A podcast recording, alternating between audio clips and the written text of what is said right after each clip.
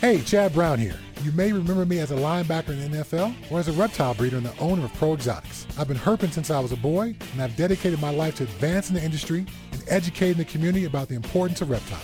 I also love to encourage the joy of breeding and keeping reptiles as a hobbyist, which is why my partner Robin Markland and I created the Reptile Report. The Reptile Report is our online news aggregation site bringing you the most up-to-date discussions from the reptile world. Visit thereptilereport.com every day to stay on top of the latest reptile news and information. We encourage you to visit the site and submit your exciting reptile news, photos, and links so we can feature outstanding breeders and hobbyists just like you. The Reptile Report offers powerful branding and marketing exposure for your business, and the best part is, it's free. If you're a buyer or a breeder, you gotta check out the Reptile Report Marketplace. The Marketplace is the reptile world's most complete buying and selling destination, full of features to help put you in touch with the perfect deal. Find exactly what you're looking for with our advanced search system. Search by sex, weight, morph, or other keywords, and use our Buy It Now option to buy that animal right now. Go to marketplace.thereptilereport.com and register your account for free. Be sure to link your Marketplace account to your Ship Your Reptiles account to earn free tokens with each shipping label you book. Use the Marketplace to sell your animals and supplies and maximize your exposure with a platinum ad. It also gets fed to the Reptile Report and our powerful Marketplace Facebook page. Buying or selling? Use shipyourreptiles.com to take advantage of our discounted priority overnight shipping rates. ShipYourReptiles.com can also supply you with the materials needed to safely ship your animals successfully. Use ShipYourReptiles.com to take advantage of our discounted priority overnight shipping rates, the materials needed to ship your reptiles successfully, live customer support, and our live, on-time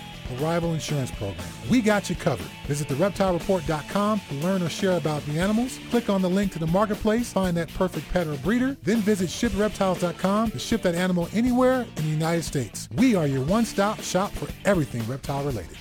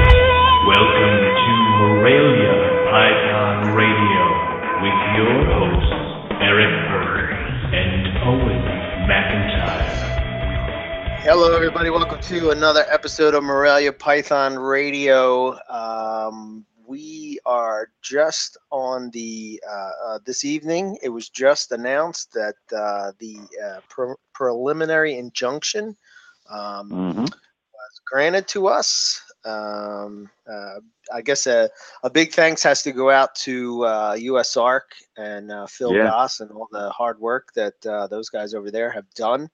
Um, uh, basically, I, I was talking to Rob Stone uh, before the show, real quick, and uh, he got his Mhm. hands on it, and um, he was telling me that I, I, there was an episode of uh, Reptile Radio a while back, and in that episode, um, CK was talking to um, one of the lawyers. I can't remember his name, but one of the lawyers uh, for USARK, and basically they were saying that there's in in the actual Lacey Act, it doesn't say anything about them being able to ban, uh, you know, crossing state lines, um, Right. more or less. and but moving and they- stuff like that. Yeah. Correct. Um, but it does say in there that they could um, ban it for places like Hawaii, Puerto Rico, et cetera, et cetera. I guess Guam, um, that would Right. be another spot.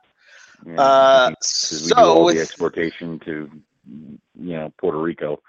But yeah, anyway. Yeah. so uh, you know, basically, the judge felt that there's a, a strong likelihood that we would win based on on that fact, and that was always a, uh, a, a you know a fact that um, USARK was trying to push. Um, he also mentioned that it was retics and green anacondas.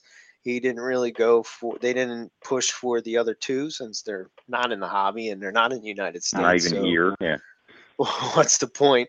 Um, and uh, I, I I don't know. I guess um, I guess my thought would be, and this was what me and Rob were talking about. Uh, I guess the uh, Humane Society and PETA. I guess what their objective is going to be is to try to get the law changed. Um, they would try to make it so that they would change the Lacey Act so that they could do uh, ban importation state to state. Um, hmm so that's kind of where we're at with that. So it's a win. Well, Uh, that goes. a win, yet now we start fighting in a different direction. correct. so yeah. Um, I hope, I hope, I hope that this uh, stirs up uh, some positive vibes in the uh, in the reptile hobby and and and keep people pushing forward with uh, donations and uh, Mhm. supporting USARK. I know that there was some uh, for a while there. There was some people that you know kind of Bad questioned on whether or not it yeah. was worth it. I don't know. If this doesn't tell you that it's worth it, then I don't know what to tell you. we don't know what to tell you this time. I mean, come on now. So Yeah. yeah. So, so that's uh, so that's that news. Um, I think the only other real news that I have before oh, uh, is the um, we're going to be opening up the uh, auction for Carpet Fest, the Northeast Carpet Fest, Yeah. which is uh, a few weeks away. Um, and basically, we're looking for donations for the auction. Uh, it can be anything: Mhm. voucher, animals, cages, reptile supplies, food, drinks, shirts, whatever. Maybe, maybe you're a guy like Owen, and you want to auction off yourself. You know? Uh, Yeah. I, mean, expect, they, uh, they, they- I, I, if I auctioned off myself, people would be bidding to keep me away. I mean, that's how that works. What it would be. you, you know I what I picture? You, you know when uh, they auctioned off Kramer in uh, Seinfeld? Yeah. Yeah. That's what I picture. Yeah, that, that that dude in Groundhog Day where some old lady bought him for like fifty cents. Yeah, I mean, come on now. This is uh I, Yeah. I'm not unrealistic here. So Yeah. but Owen we is very good. He's very good at cleaning snake shit. I'm just saying. So, you. So not, no, it's not even happening. Shut up. Anyway. Anyway, there's some really good Yeah. shit in the auction already. I mean, Buddy's putting up a chondro, which Oh, If dude. that doesn't get your blood boiling already.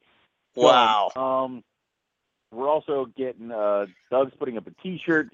The very your very own airbrush T-shirt, whatever you want on it. Um, Matt is putting up a cage, it's not just a run-of-the-mill cage. It is a tricked-out chondro cage. So you buy the chondro from Buddy, and then or you you bid on the chondro from Buddy and you win. Then of course the next lot is the cage, and you got to bid and win that one too. So and I mean, this one's got perches, removable perches, and lights, a whole shebang. Um, Yeah. Also, he's putting up a Borneo. You're putting up a two thousand dollar voucher. Um, I'm putting up. Whoa, a whoa, whoa, whoa! 50 Wait a minute. Is, I, it's too late. We've already moved on. So, um, so, Uh, I mean, you're putting up a voucher. I'm putting up a voucher. Uh, we're hoping for things. I know Zach's going to put something in. Um, I know we were going to grab a t- uh, Carpet Fest T-shirt and quick have everybody sign it. Throw that in the auction as well. Um, and uh, I am waiting on a few other things. And if you're out there and you got anything, something small, something whatever, doesn't matter to us. Uh, we're not going to judge you on it. We're not going to say it's stupid. We'll take whatever and we'll throw it in and see how much it grabs. And of course, the week before Carpet Fest, we're going to throw up the auction on uh, the Carpet Fest Facebook page where anybody can bid on it, and anybody attending Carpet Fest gets last say in the matter of uh, how much they can try to beat the price that's already been laid out online, or it'll go whoever won it online. Right. So there you go. Um, Yeah. My father keeps asking if uh, we want him to come on and do promos, but the ones he keeps pitching are never good. if you have no life and nothing to do on the thirtieth, thanks, thanks, Dad. Thanks, Dad. No thanks. I'm good. So Yeah. Well, I think you know that could be true. We also don't forget the um, uh, we're going to be headed out to uh, Reptiland on the uh, on the following yeah. Sunday. Uh, I mean, on the ne- Sunday, the next day. yeah, on Um, Sunday, not the following Sunday. We're all not hanging around at Owen's house for a week. Um, oh man, I thought I was taking vacation with you. Get the hell out of here. Um, Uh, No, it's, uh, we're But, going uh, to Reptiland on Sunday. If you, I I mean, are we full up on the behind the scenes thing or no? uh, I think there's probably two more spots. Okay. So, So if you want to come with us behind the scenes, let us know. You come back with us, it'll be fun. Uh, if you don't want to go behind the scenes, you just want to come with us, that's perfectly cool. Um, we'll have a good time, I promise. Um, Clyde's place is really awesome, and he has a bunch of different types of reptiles, including komodos, things like that. Um, and he has like uh, animatronic dinosaur garden, so you know that's just fun. So Oh, yeah. um, there's that, and then you and I have like a fishing trip that Monday too. So it's like you and I have like three days of awesomeness. So yeah. and then we got to talk to each other on Tuesday. Oh I my got to talk to each other on Tuesday. Damn it! Yeah. This is too much. Like four days. We're, we're not gonna want to. We're not even gonna want to hear each other on Tuesday. Yeah. We might have to cancel that show or get Phil in. cancel the show. I mean, come on now. It's just like you know, we Uh. were gonna be on tonight, but I'm tired of hearing Owen speak, so we're just gonna listen to an hour of silence. Yeah. So tonight, um, we have Terrell Ziegler from Design Designer Exotics. Um, Yes. and uh, Terrell is uh, somewhat new to the carpet python world. I think he said he's been keeping carpets and for about three years now. So, I mean, relatively new. I mean, he's not brand new. Um, he keeps a wide variety of uh, species. Uh, from I think carpets and bloods are probably his uh, his forte. Um, but uh, you know, I think uh, I think the reason that I wanted to uh, to have him on was because um, he gives that new perspective. Um, Right. there's been some, I don't know. Uh, I, I well, what it. the heck? Say it. Say it. I've been really kind of, uh, I don't know if disappointed is the right word or um, taken back. Uh, I, I think don't taken aback is good. I mean, I think taken aback is a pretty good way to put it.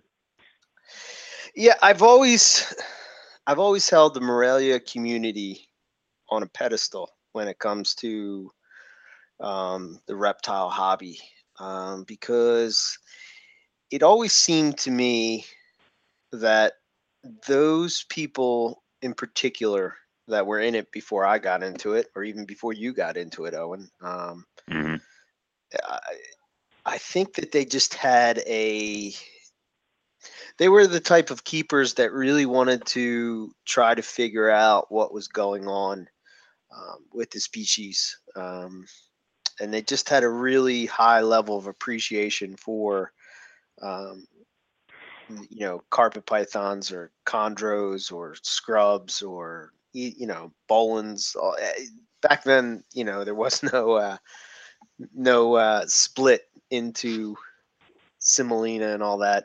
It was all Morelia. But it seemed that, you know, carpets were kind of like the beginner into the Morelia world. Uh, Mhm. some guys kind of graduated into chondros. If you were really, uh, you know, wanted to uh, live life on yeah. the edge, you'd go into the scrub pythons.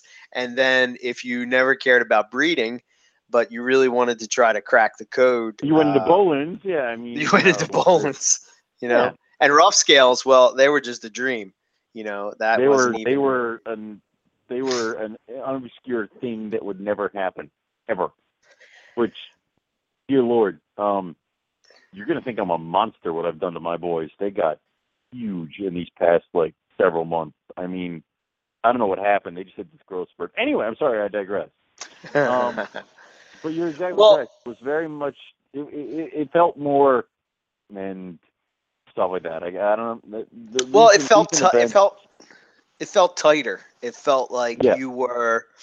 It always felt to me like you wouldn't just be accepted into the Morelia community, but once you were in, regardless of in. how you i mean you could not like each other personally um, but you would be viewed as a as a member of that group and even though you may disagree and again this is my perspective when i was a new person coming into it uh, even though they may disagree you know um, they still you know had a had a passion for what they what they kept and you know what i always liked about that is that i don't think that people should agree i mean it's the same thing that you say all the time oh and there's there's more than Mm.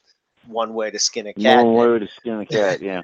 there's no formula for keeping an animal that's alive. Um, there's guidelines, uh, there's best practices, but there's no specific. You can't. It's not making a cake.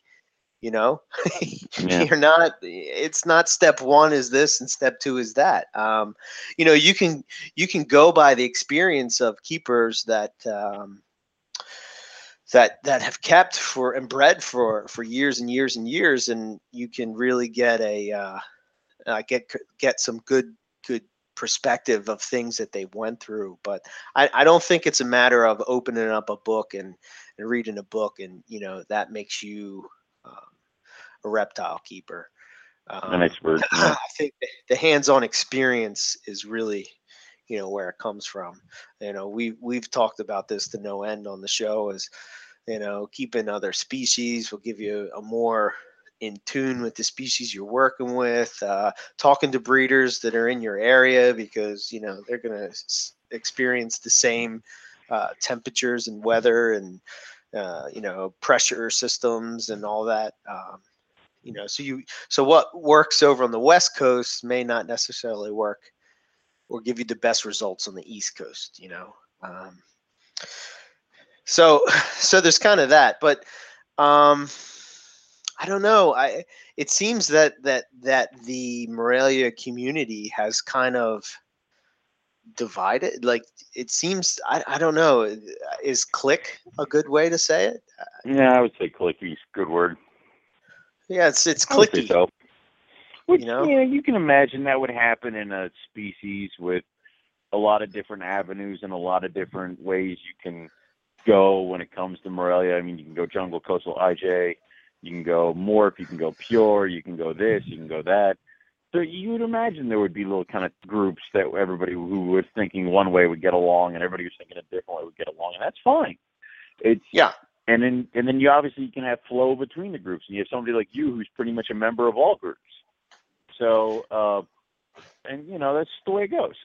So, Right. I don't see really a big problem with the clickiness. I see the problem with a lot of the attitude um, that's going about. I mean, you and I keep talking about how there's drama on Facebook every other day from some avenue or another. It's kind of like, you know, really again, we're going to do something about this. All right, whatever. And, you know, obviously, and a lot of people ask if we're aware of such things. And, you know, what people need to understand is that if there's something going on in the pick of the week, we're aware.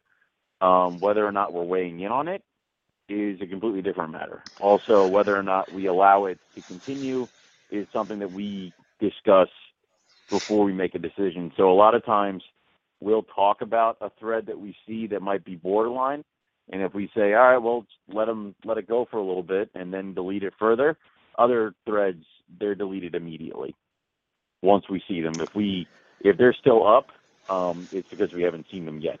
And a lot of times, I know you and I move pretty quick when it comes to that stuff. So Yeah, yeah. Oh, and you're pretty you're pretty quick to pull out the hammer and make sure that everything is going good over there. And you According know, to that's- Zach, it is legendary apparently, and I'm uh, Yeah.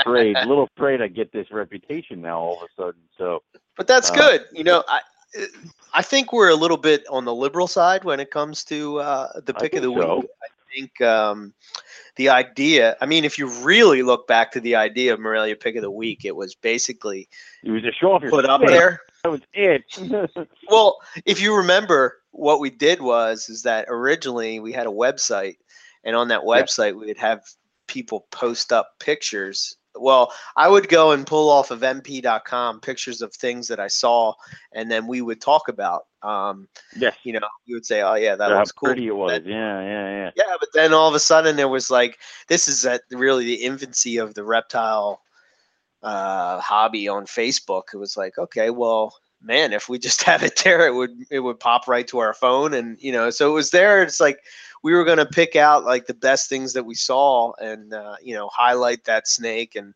those breeders or whatever, and and, and Yeah. try to give some kudos. And um, Problem is, is that there's like 200 snakes a day. Like- yeah, well, I think and it just I think- rolls, and it's not just pictures anymore. So, Yeah, I think what it transferred into is basically MoreliaPythons.com on Facebook. Facebook. Yeah. totally. We killed. We killed brilliantpythons.com.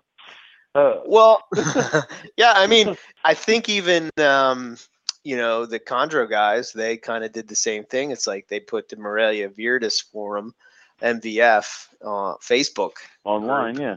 online, and so it's on the group. I mean, I don't know. It's it's kind of those things. I mean, that's another thing that we're going to talk about as we ran on here. Uh, we got to get Terrell on pretty quick, but um, that's one of those things that you know. Do you evolve with with the technology, or you know, do you not evolve? I think that one of the things that a lot of the newbies are missing when um, they get into this is um, they're not going to they're not seeing those threads of you know some of the you know the breeders that have been doing this for for years. And it's almost it's it's like this vicious circle. So like the breeders that are successful um, in doing this really don't have time to spend a whole lot of time on facebook. Um, yeah, that so wasn't it something not that uh, Scott Scott Borden put up like a meme that said like I don't recognize the names or faces of the people giving advice on Morelia pages anymore. Where it's like Yeah, I got to tell you, man. I went to this one page, and again, I'm I'm not trying. We we're trying to stay clear of of drama, and we're not throwing oh, out we, we names. avoid but- it like the goddamn plague. Just yeah, so because to me, it's do not. do not it's not- tag us in drama-filled threads and expect us to weigh in and be like, Morelia Python Radio supports whoever you are. No, no, no, shut up. We don't want it. Yeah. so, we've had we've had our share of behind the scenes dear nonsense. but- Lord. Um, but what I was saying is, is that I I saw I, I saw this thread on this new group, and I just was I'm just I sent you the snap pictures of like I the pictures of what they were. I just oh my god, oh man, it was like, are you kidding me? Um, I had a guy, somebody today. Um, they must have went over to Morelia Python Radio. They took down the uh, pictures of like you know how we have the uh, Morelia complex page where it shows you all the Yeah. different subspecies. yeah. Well, they took the Yeah. pictures down, and the IJ they called it Darwin, and the Darwin they called an Oh IJ. Clearly, it's labeled right there. It's it's just, you know, and they don't ask to use the for kids? pics, and they clearly put out the misinformation. They also here's here's one that's gonna gonna drive you nuts, Uh-huh. Owen. They put white lip pythons with Hoser's name as the scientific name. Isn't it like Leiopython hoserensis or something? Well, no, I not don't even whatever. more. I mean, they put them in with the ring, ring pythons now, or allegedly. It, it's somewhere between Leiopython and the ring uh, Bethrachus or whatever the ring python, however you pronounce it. Um, yeah, but that's the blackface is the Horace, uh, Ro- uh, whatever the hell. So what? They just put Raymond Hoser no, no, no, no, foot no. No, no, no. I'm not talking about. I'm talking about how Hoser put out a paper and basically recategorized pythons, and he Yeah. used Hoser's classification, um, Uh, which which is kind of like, you know, you just don't. yeah, It's like bad science, and you're like justifying bad just science. stop it. Just stop it. Just go, go So- to the next slot down on Google and learn more. I guess that's the problem. People aren't uh, taking the time to research what needs to be researched, and it, you know, clearly kind of creates a problem because you got these people that come on and all of a sudden they're experts.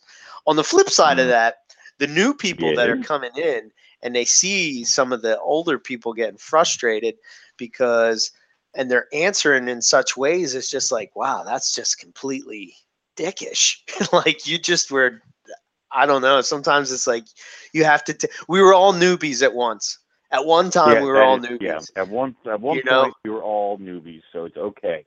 It's and it's like be patient. it's all right. Yeah. Yeah. You know, I mean, when somebody clearly is is being an idiot and they haven't done any research and they come across like they know it all, Oh, well, well, that's that, a different story. them have it. You're right. But but if you're asking a question or or something like that, I mean, I that again, I, I use examples of myself as to, you know, um, uh, Jason Bale and Nick Mutton, you know, those guys in particular always took the time to walk me through problems. Uh, you know, I that, that's why we always preach about Brian, you know, from from breeders and and not getting from a jobber at a table because when you do, you Mhm. you do get that, you know, um, two years later when you're going to breed, uh, you're able to drop that person a question. You know, oh hey, you know, this happened. Um, remember the first time I was breeding and the egg was outside the coil and I wanted to do maternal incubation. I, And you what do you and do? You called Jason Balin, Nick Mutton, Yeah. and me all in the span of two hours. And Yeah, we're at my you know? house within like thirty minutes. Yeah, yeah, of course. Yeah, exactly. It's- so you're, you rely on those people. You yes. do. You do. And and we're not saying don't ask questions. That that is the dumbest thing to ever say. So please ask questions, but it's like it's- it's like it's like I'm I'm I want you guys to not just sit there and expect to be spoon fed everything about keeping and breeding Morelia. Go out and read for yourself. It's very helpful for you to learn this stuff on your own and then ask the questions that arise. And I assure you someone will be happy to answer those questions you got to understand is that a lot of breeders are bombarded with questions from people who just get this random ass carpet python. And the first question is always, always, what's in this? yeah. You know. yeah. I swear to God, anybody post something that says, what is in this carpet python? The answer is always and shall always be, unless it came from a breeder, you have no freaking idea. You Right. can make educated guess, but you don't know. So, and then there's all these Yeah. other questions that, of course, come up, up, up, up, up. But it's like just learn, read, research, and then of course the breeders will be here to help you, and of course other people in Morelia will be here to help you. But it's like do on your own as well. Don't just sit there and expect to be, you know, baby bird, open my mouth and get fed. So You know, I, I spent a lot of time on MoreliaPythonRadio.com, and the whole Mhm. purpose of that website is so that a, a breeder or uh, somebody that's new can kind of go somewhere and kind of get a cliff note version of carpet pythons and Morelia.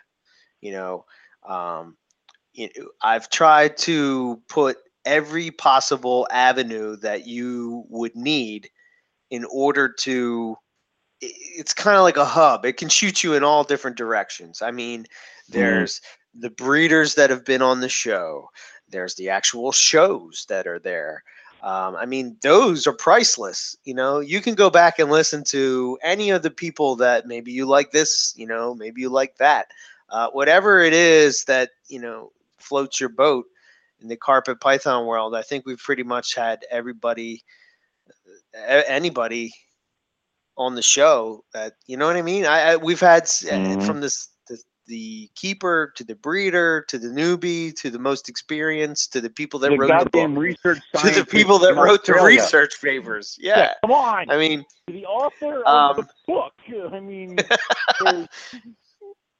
so it, it kind of has like it kind of points you in in in so many different directions that you could go and all the breeders websites are there all their facebook stuff their email all that stuff uh, you know you can mp the forums the pick of the week uh, you know uh, this all puts you in touch with things that um, you know that are valuable. You, are, you are, are really the it's kind of like it's sorted through the bullshit and put you to the Mhm. top. So here it is, is these are the people in the morelia world that uh, are really the people that you want to rub shoulders with. And and maybe you don't agree with this guy but you agree with that guy. But it's your That's choice to, to where you want to Yeah. take it you know? Um, i had somebody contact me tonight that we were talking about um, you know granites and granite crosses. And um, you know what i said was is that you know I, as we're going back and forth um, you know i said hey man you should just check out the morphs of the morelia complex page on moreliapythonradio.com and you know it pretty Mhm. much has every morph that's been uh, produced in the carpet python world. They're all there for you to look at and whose uh, they are. Uh, so you can check that out. But anyway enough of of that. I, you know I, I don't know. That that's kind of like i th- i think sometimes people expect from this podcast for us to be experts. I have never claimed to be an expert. I'm not even close to an expert. I just nobody was doing this so this is this is what we decided to do you know? Uh, i think of it more of like we're more like the guys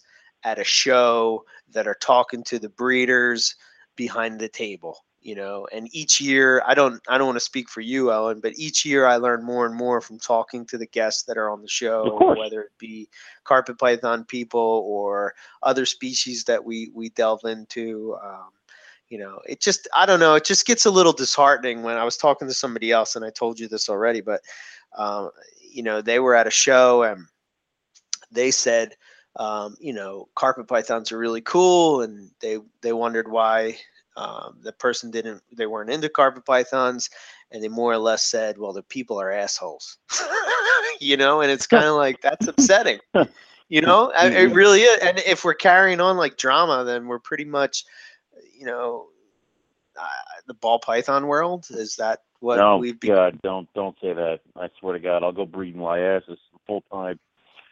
well i'm just saying like it just seems that you know then the money You- you came don't- into it and the i don't know man money came I- into it. Feelings got hurt.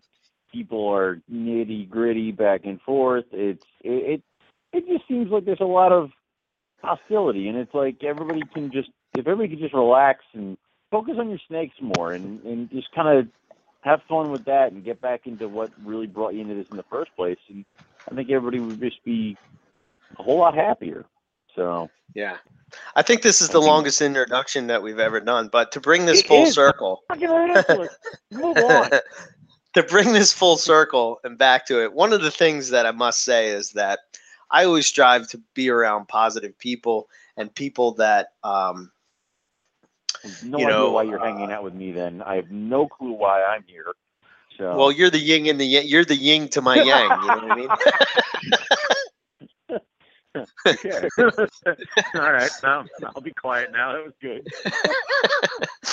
um anyway uh, yeah you know uh, i think of uh, you know just the different people that i try to associate with i think that i try to be around pe- people that are positive and people that are just really passionate about um you know keeping the snakes that they keep and trying to put a positive spin and and do anything they can to educate people about it terrell stands out as one of those guys that seems to be uh, in that mindset. So that's kind of uh, kind of where we're at with that. So um, let's let's get him on here and let's get it going and get the show going.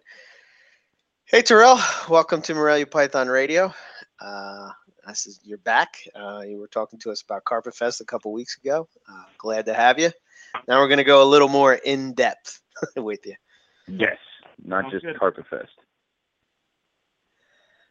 Sorry about the long-winded intro. yeah, Eric goes on these tangents, and I have to kind of bring him back every once in a while.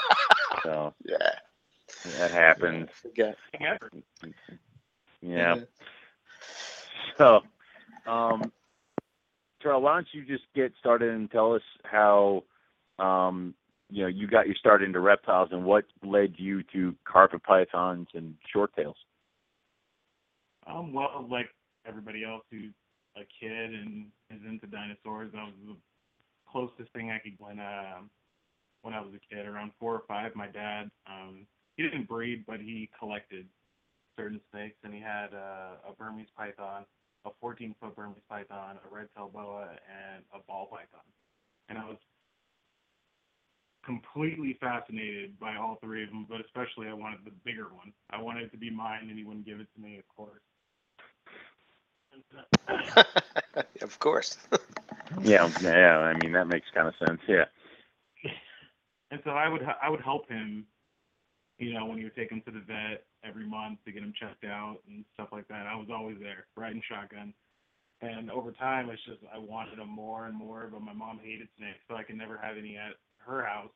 So it was just I had to find something else that I wanted, so I just got into I wanted to be a paleontologist, so I got into reading books on paleontology at a very very young age hmm and I wanted to do that really bad. And then the movie Jurassic Park came out, and then I went back to just want to play with dinosaurs. hmm Like, nope, nope, can't have them. And actually, I was never afraid of snakes, but I was terrified of lizards. And I don't why. I had no idea why, where it came from or anything. And then uh, one day, I come in my room and there's an alligator lizard on my pillow, and I freaked. Instead of comes in and I'm crying and curled in a corner because of the snake that or this lizard that's not even doing anything. It's just sitting there on the pillow. hmm And so he, he picks it up and he's talking to me about it and I, you know, I end up picking it up from him and holding it and then from then it was it was pretty much over from there. I got my first lizard uh, water dragon a couple months later and then from there as I got older in high school I had about 30 different types of lizards. And my mom couldn't say anything because it wasn't a snake. So she wanted to take it completely away from me, but she was like, okay, this number's getting a little excessive. But I had uh, tegus, Savannah monitor, tokays, uh, pretty much anything I could get my hand on, legless lizards, pretty much anything. And then um, I moved out about five years ago, and then I was at the Reptile Super Show in Anaheim in 2012, and I was just I wanted to do it because I was with I used to do it with my dad all the time, and then from then I was like I need to get a snake, and now I don't live at home, so I ended up getting the corn snake, and from then it just grew and grew, and uh, I saw my first jungle carpet python when I right as I was leaving that show, and I was like I I have to have that. hmm I got into it, and then from then it was it was a variety of snakes. I had Dumerils. I had a leucistic rat snake for a while, like a bunch of a whole assortment of snakes, and then from then the number of random species decreased as carpets became more prevalent in my collection. So now it's mostly that and short tails. And April, my business partner, is the reason why I got into short tails. She got me my first Sumatran as a present, and then from the and that is the coolest snake I've probably that I have. Yeah, Okay. they're cool. So, quiet you. Um, is there, um, are you more Morelia or are you kind of more of the blood guy? Like, where would you kind of put your passion here? Remember, you are on Morelia Python Radio. So, Go on. We'll see if you remember. that's a correct answer. So, um, stuff, and she's like, "Hey, we're getting this snake," and I'm like, "Oh, that looks cool." And then that's where that is in short tails. Or she's like, "Oh, it's gonna live at your house." I'm like, "Sweet." something to play with. All right, cool. Yeah, I can understand that. Oh yeah, I love them. So, I mean, they're, they're little balls of attitude. At least mine is. So, um, I have one that is the devil, but I mean, I'm not gonna get rid of her. But she, that that stigma that is associated with short tails, she lives up to that. Oh, oh, good. Okay. so she's not the one you bring to shows. All right. Oh no. So you, you kind of have this big array of species that you guys are working with over there. Um, can you kind of give us a brief overview of your collection that you guys are working with? Uh, yeah. Um, so we have, uh, as far as carpets go, we have a couple albinos that were uh, produced by Brock Wagner. hmm One's an albino jag, and the other is just a albino Darwin coastal. Um, Okay. A few caramels. I'm big into caramels. Well, primarily I'm big into coastals because I think they're underappreciated for what they are. So I have most Mhm. things with coastal in them or just pure coastal. Um, I have a, a few coastal jungles. I have my original jungle. I have some red coastals. I have uh, Russian tiger, a couple jags. And as far as short tails go, we have some uh, T negative albino ivories, uh, T negative albinos, a T positive, uh, a few normal red bloods, a couple Sumatrans, uh, a side swipe Borneo from uh, the blood cell, Okay. That's cool. a few others. Uh, I, we believe that one of them's a VPI uh, Borneo that we have as well. She's also a sweetheart who likes to attack you. And then there's Okay. there's a couple normal balls kicking around that were well the one that I have when I it was my second snake and when I got her she was private and I didn't know that. So I had a surprise clutch that I actually managed to get off the ground. Six of seven survived, one of them drowned in the egg. So I always kept her around, as a reminder of, you know, these are living things, things happen. This is where you started basically. And then I have one of her babies that I kept from that clutch. Uh, we have a king snake kicking around. We have green a green anaconda, yellow anaconda, uh, a retic, a couple red tail boas. I think that's it as far as variety. Well, that's it's a pretty variety, pretty big variety, especially with the uh, We Um, too. you know, with the anacondas. I mean, so that's cool. Yeah, um, what led you guys to form the uh, company in the first place, and for you to partner with your business partner? when I was getting into snakes, because I like to, I like to read about stuff and then do it.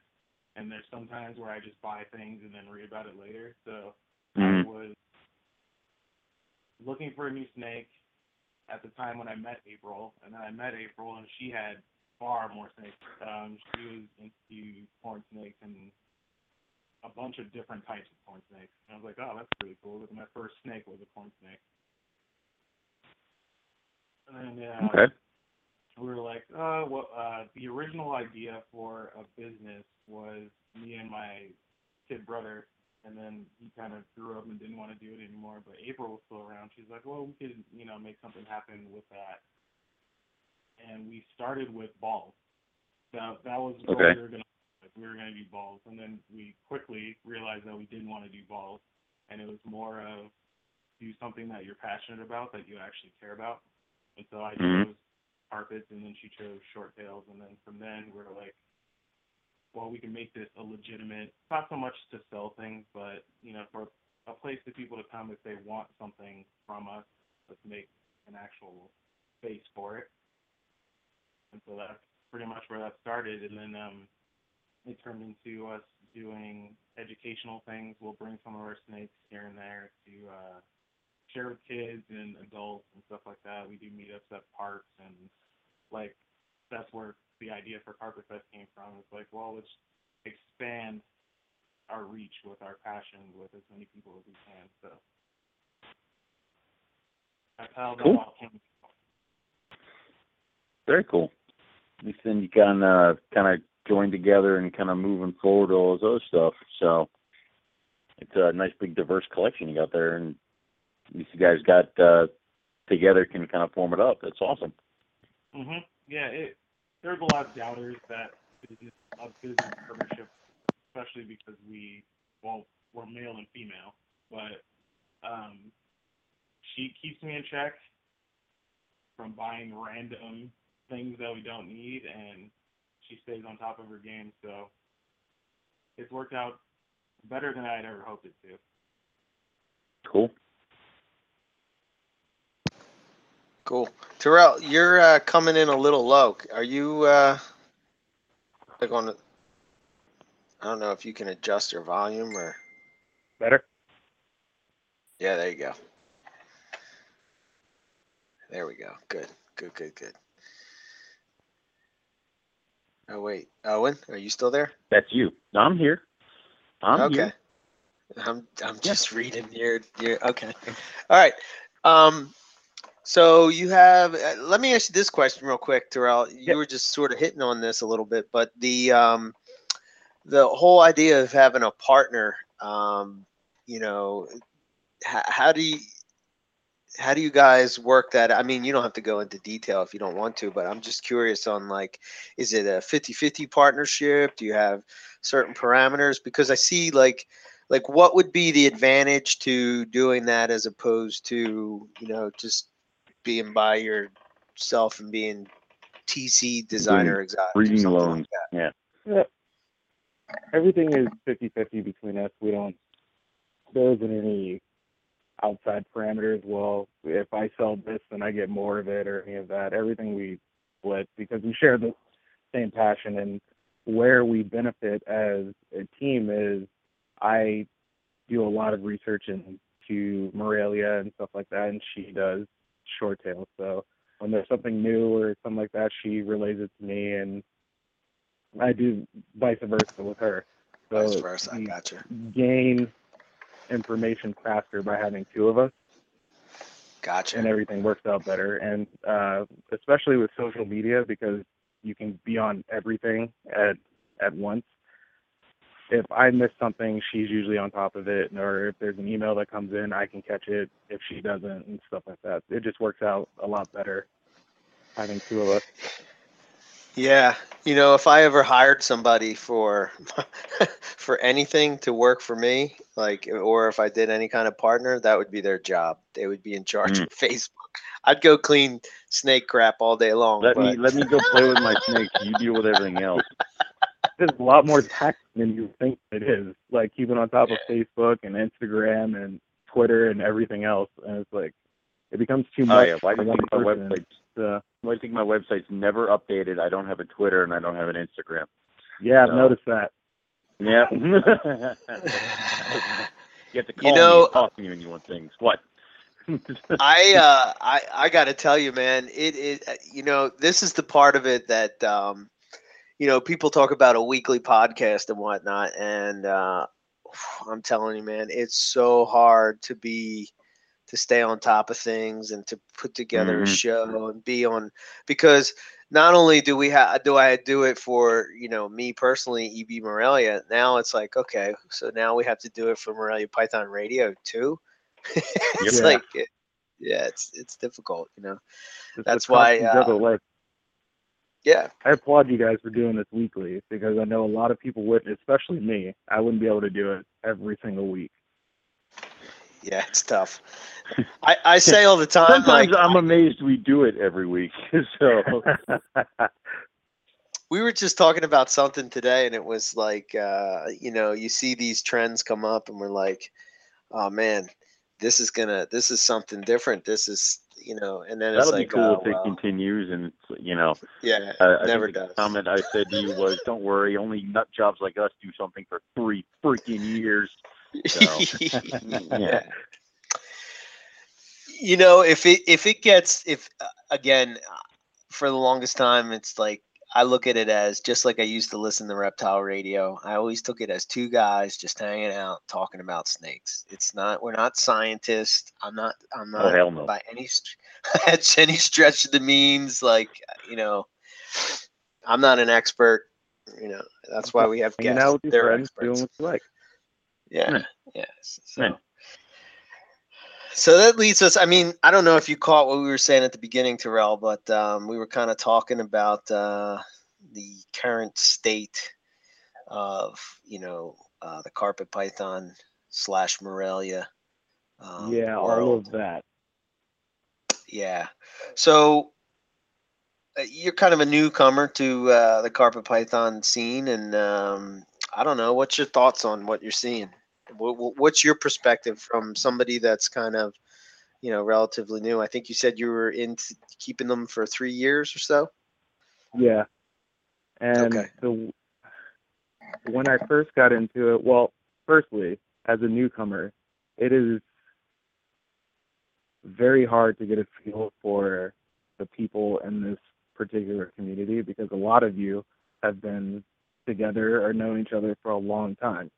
So to get a read off of, hey, I just got this big ass snake that you're happy with, and somebody's like, meh, well, shit.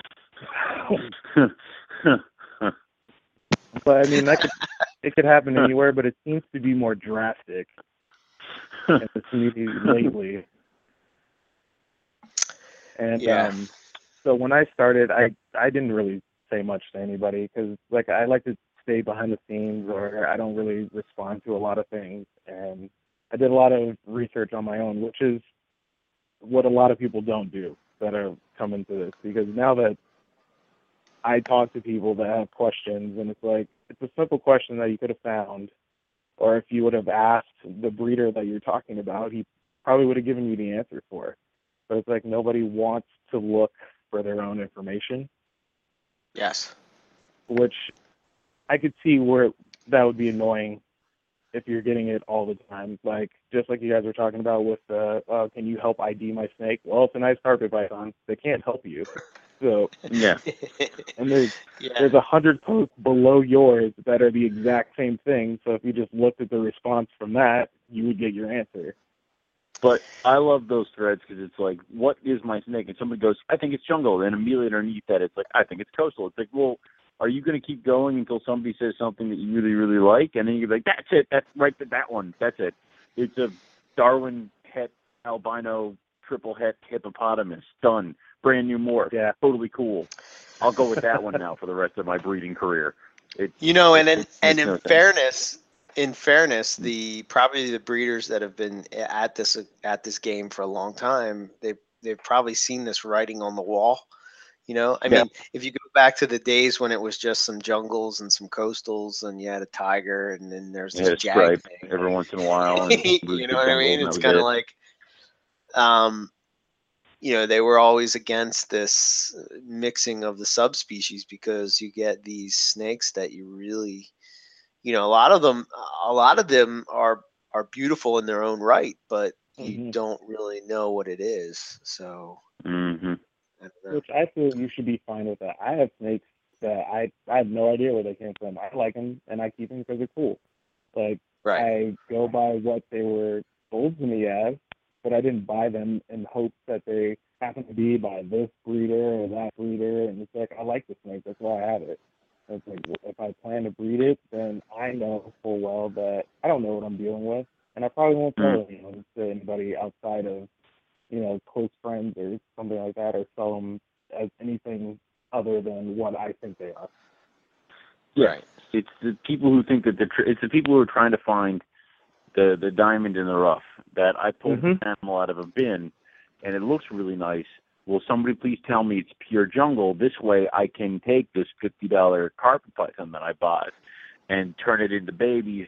Turn turn it out to producing babies because I see jungles for five hundred bucks on somebody else's table. What they don't realize is those jungles have not only the color to back up what they're putting out there, but they have lineage information as well. So Mm-hmm. it's it, it's almost like you know, it, it, and that's what people want because that's what I think a lot of people are used to is with other animals. There's not a lot of commingling with the subspecies, except Right. maybe in boa.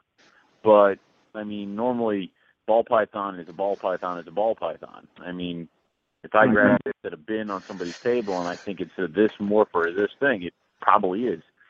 So and it's like these go down to a locality specific. It could be five feet away from where you think it was, and it's a totally different locality of carpet python. So you can't really expect thing to be what you think it is. Just go by Mhm. what you thought it was, and then just leave it at that. Yeah, it, you you also have that perspective. I don't know if you guys have run into this, but then you have like you have the guys down in Australia. It's like we post up something as this, and they're like, "That's that's not that." you Yeah. know, it's like uh, just saw it in my Dude, the thing backyard yesterday, man. That's not what they look like. You're like, Mhm. what? problem is problem is we are so far removed from the wild types. It's ridiculous. Wasn't there somebody on like the f- like somewhere on Facebook earlier last week or something that's like uh I got this jungle who got it from somebody who was straight from Australia and I'm like the hell am I reading here? So I mean it, and it's like it's like please God don't tell me this dude fell for something like that because that's horrible. If somebody's out there going yes direct from Australia get him while you can, I'd be like I, I'd be done. I'd be totally done. I'd lose my Two mind. thousand dollars snake Right. right there. Yeah.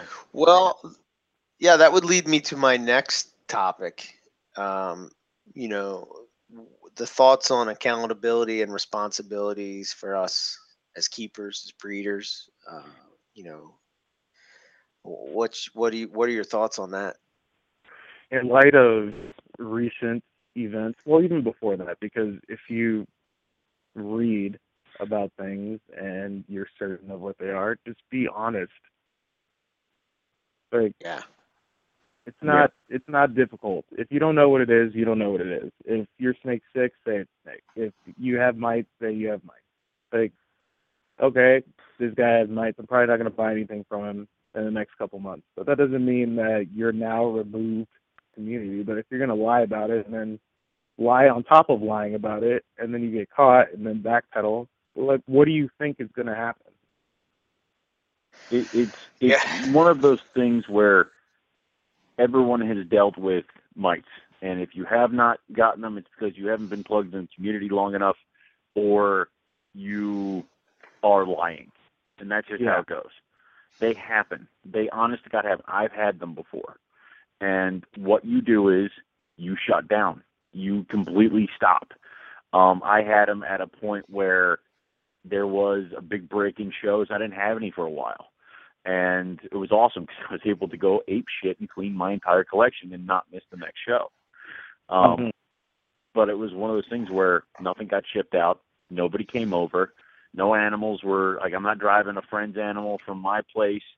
Uh, I'm not driving my friend's animal from uh, you know the show to my house for a day or two and then drop them off at his place, which I do all the time with friends. It's like everything shut down. I went freaking dark, and that's what you have to do.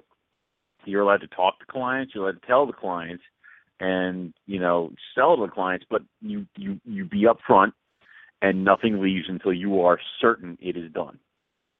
So, and that's the way it goes. You lose a couple sales, you lose a couple sales. People got to understand. Sometimes animals don't eat. Sometimes animals get sick. Sometimes you get mites. Sometimes the animal gets dead. And as long as you're upfront, honest, and supportive of this, there are no problems. If you, like like Terrell said, if you lie or if you cover it up or if you deny, that's where you're going to have issues.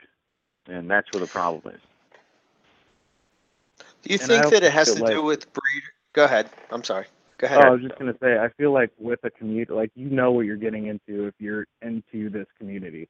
Like you see what happens every day. You know how close these people are. Like why would Yeah. you try to put something past them when they've already seen it, done it, heard about it, read it, all before years before you? Exactly, and you kind of got to understand is that some Morelia breeders have been doing business with each other for 20 years, maybe more.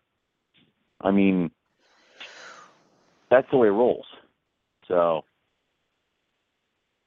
I remember there was an experience that I had where I clearly, I clearly didn't understand. I went and gave a talk in, on carpet python morphs at Tinley.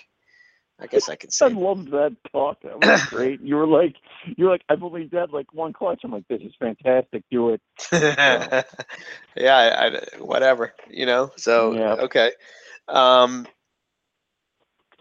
it, I gave a talk and I was shown an animal that um, I thought when I got this bundle of pictures was, you know, good to go and that I could, you know, use this picture. I Mhm. made a mistake. I didn't realize that, uh, you know, the person that told, I don't know if the person wants me to tell who it was, so I'm not gonna say a name, but I didn't realize that I, that, that was just a, like an extra, you know what I mean? That was a hush hush I- picture. yeah, I didn't realize uh, that that that's how that went. But anyway, what I you know what had happened is I I literally I walked in my door from from Tinley Park, and uh, that person that called me on the phone, and you know they were pretty pissed, and uh, rightfully so because they thought that you know I went and was was was doing this and that they couldn't trust me or whatever. But the the the what I guess my point in the story is is that literally what you're saying is is correct that the community is so tight that that kind of stuff goes from east coast to west coast in a matter of of a day you know what i mean and people are Mhm. going to know this stuff so the idea that you know that you can keep something top secret uh, or just hope that it's that you're you know what I, mean? I i don't know it's it's it's such a niche uh, species of pythons that you know it's it's just silly to think that that's not Everybody knows down the line. everybody, and word travels faster than the speed of light nowadays. So if Yeah. you fuck up in Tinley, I'm gonna know about it sitting in my bedroom in frickin' Pennsylvania within 20 minutes. That's how it goes. So But I, I, I think it's the responsibility of the breed. I, I think sometimes I don't know. Maybe you guys give me your opinions after I say this, but I think sometimes that we hold breeders on this pedestal um, that sometimes is unrealistic. Um, and what I mean by that is, is that you could keep a, an immaculate collection and shit's gonna happen. You're gonna get mites. You're Yeah. gonna get respiratory infections. You're gonna get something's gonna you know, die animals blue, just die, and you know all these. something or other. Yeah. You're gonna ship out an animal, and something's maybe not right with it. I mean, you know, all these kind of things can can happen. Um, I think the test of a good breeder is, or a snake dealer, or whatever you want to call them, is how you deal with that problem afterwards. Of course. Um, There are certain problems that can be helped by you, and there are certain ones that cannot. You know, uh, you can pack an animal correctly every single freaking time, every time, and some heat pack can fail and the animal can die in transit. It wasn't your fault, but you have to pretty much bite the bullet to make it right by the customer standpoint. And that Right. and we've said this millions of times. You as a business owner and as a reptile breeder need to represent yourself and your custom and your company in a certain light if you're going to be perceived in a certain light. Bad things happen, you step up to the plate and you make them right. No matter how much they suck to make right, you do it. And then everybody leaves with a good feeling, no bad taste in their mouth, and then when somebody when somebody asks that person about you, they go, "Yeah, well, um, we had a bad thing where you know some something shitty happened. Animal died in transit. But you know what? The guy sent me two to replace it, or he sent me this other one. I love this one, or you know, I get first pick of his babies this year, or something like that. You do that. You know, there's always different ways around it. But Yeah, I also think that you know people are buying from you because they want to believe in your product. They want to trust you. It's like mm, you have to show them. You have to prove it. Basically, it's not. You can't stop everything from happening. Things will happen to everybody, especially if you're a breeder and you're shipping things, or you know anything could happen. But that person's not looking for you to be upset that that particular incident happened, but how you handle yourself afterward. yeah. How do Yeah. you police that for other breeders and key? You know, like how do you police other breeders? The- and who the should even do it? Well, I would like to propose a secret police of Morelia police officers. where if you do something wrong, we show up to your house with batons, we beat you, and we take all the Morelia out of your collection. You're no longer allowed to have them. Um, right. I would volunteer as the first people. Member. Yeah, I mean, come on. But um, I, I think the policing is, is again, we we police ourselves, and the way we police ourselves is, you know, you vote with your dollar, and it's if this guy, if you, your most important asset in the reptile community is your reputation. If your reputation is tarnished, it will affect you for years, and it will it will not do well for you. It, it will come back. It will bite you. It will beat you up. It will be bad. People will bring up something that happened several years ago to you all the damn time. Mhm. It, it, that's the way it goes. Because something might be stuck fresh in their mind that you may have forgotten about. It dumb things like that that happen. So if you if you don't do right by the community, the community is not going to do be nice to you in turn. So I kind of want to say the policing happens that way, but of course I say this because I think that's the way it should be and how I would like to think it is. But you know, the guy who's yet I see the guys at Hamburg's who have nothing but 20 gallon tank displays and crate of pick your own tortoise just imported from you know Burma. So it's those guys are there every, all the time, every time. So it's kind of like I would kind of hope that the upper echelon, more reptile involved people would know the difference between somebody who is scummy and who is not. But I would be su- wouldn't be surprised if they didn't. Well, don't you think that Now- that you? Go ahead. Well, how would you track, you know, who, I mean, because say you have a newcomer that comes in. First, he's buying, you know, expensive snakes to make you take notice, blah, blah, blah. He wants to be the greatest carpet breeder, yada, yada, yada. You're under the impression that he's a good guy, but you don't know his business practices. And it's all hearsay after the fact, after multiple people have gotten, you know, a dead, a dead animal, a sick animal, and stuff like that. That happens every day. And it's like, how would you keep track of those people? I don't know. Um, I think. I, I, I don't know. It's a tough question. I think. I think. What I was going to say is, oh, and you have, you brought up a point of, uh, you know, going to a show. I think uh, we used to talk about this before, but I think that one of the things that show promoters have to do is start to be a little more particular uh, on who they allow to come and vend at shows. You, you again, you, you you say this and you want to believe that the show promoter and vendor will do that, but most of the time they just only care about not having too many of the same animal uh, represented. Yeah, but but listen, look at look at what Brian Potter does with Tinley Park and the NR. And that's and that is Tinley Park and Ann Arbor, and those are the big shows, and I love that. I- but I know, but we're- my we're point is is that show. no, no, you can't have that attitude because the reason that that show became a big show. Well, look at it. Years ago, Daytona used to be the show. Of course, Why is Daytona not the show anymore? because what I of mean? all the crap that comes in the door. I'm I'm just I'm telling you that some people, some promoters, have the formula of how they make their money, and how they make the money is they have I a under set amount of how much it's going to cost to do this, this, and this, and they're just going to let these people keep renewing, and they're going to come in and they're going to renew their four or five tables, and that's it, and they're, they that's not going to change until those people have removed themselves from the herp community, and those slots are filled with better people, or at least more breeder-oriented people.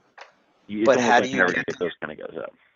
How do you get Oh, them well- to change their ways of doing things? You don't buy from them. You don't You buy, you don't go to that show. Yeah. or you don't go to the show. If you Yeah. have a show that uh, you know they have crappy people there, well, then you're not going to go. You know, Or- I mean, or- I don't- you don't you don't buy from the crappy people. The crappy people stop coming to the show, and the show turns over to the other people. That's how it goes. yeah, You know, I, I know for a fact that if the dealers and the wheelers and the dealers don't make their money, they don't come to the show. There's no point.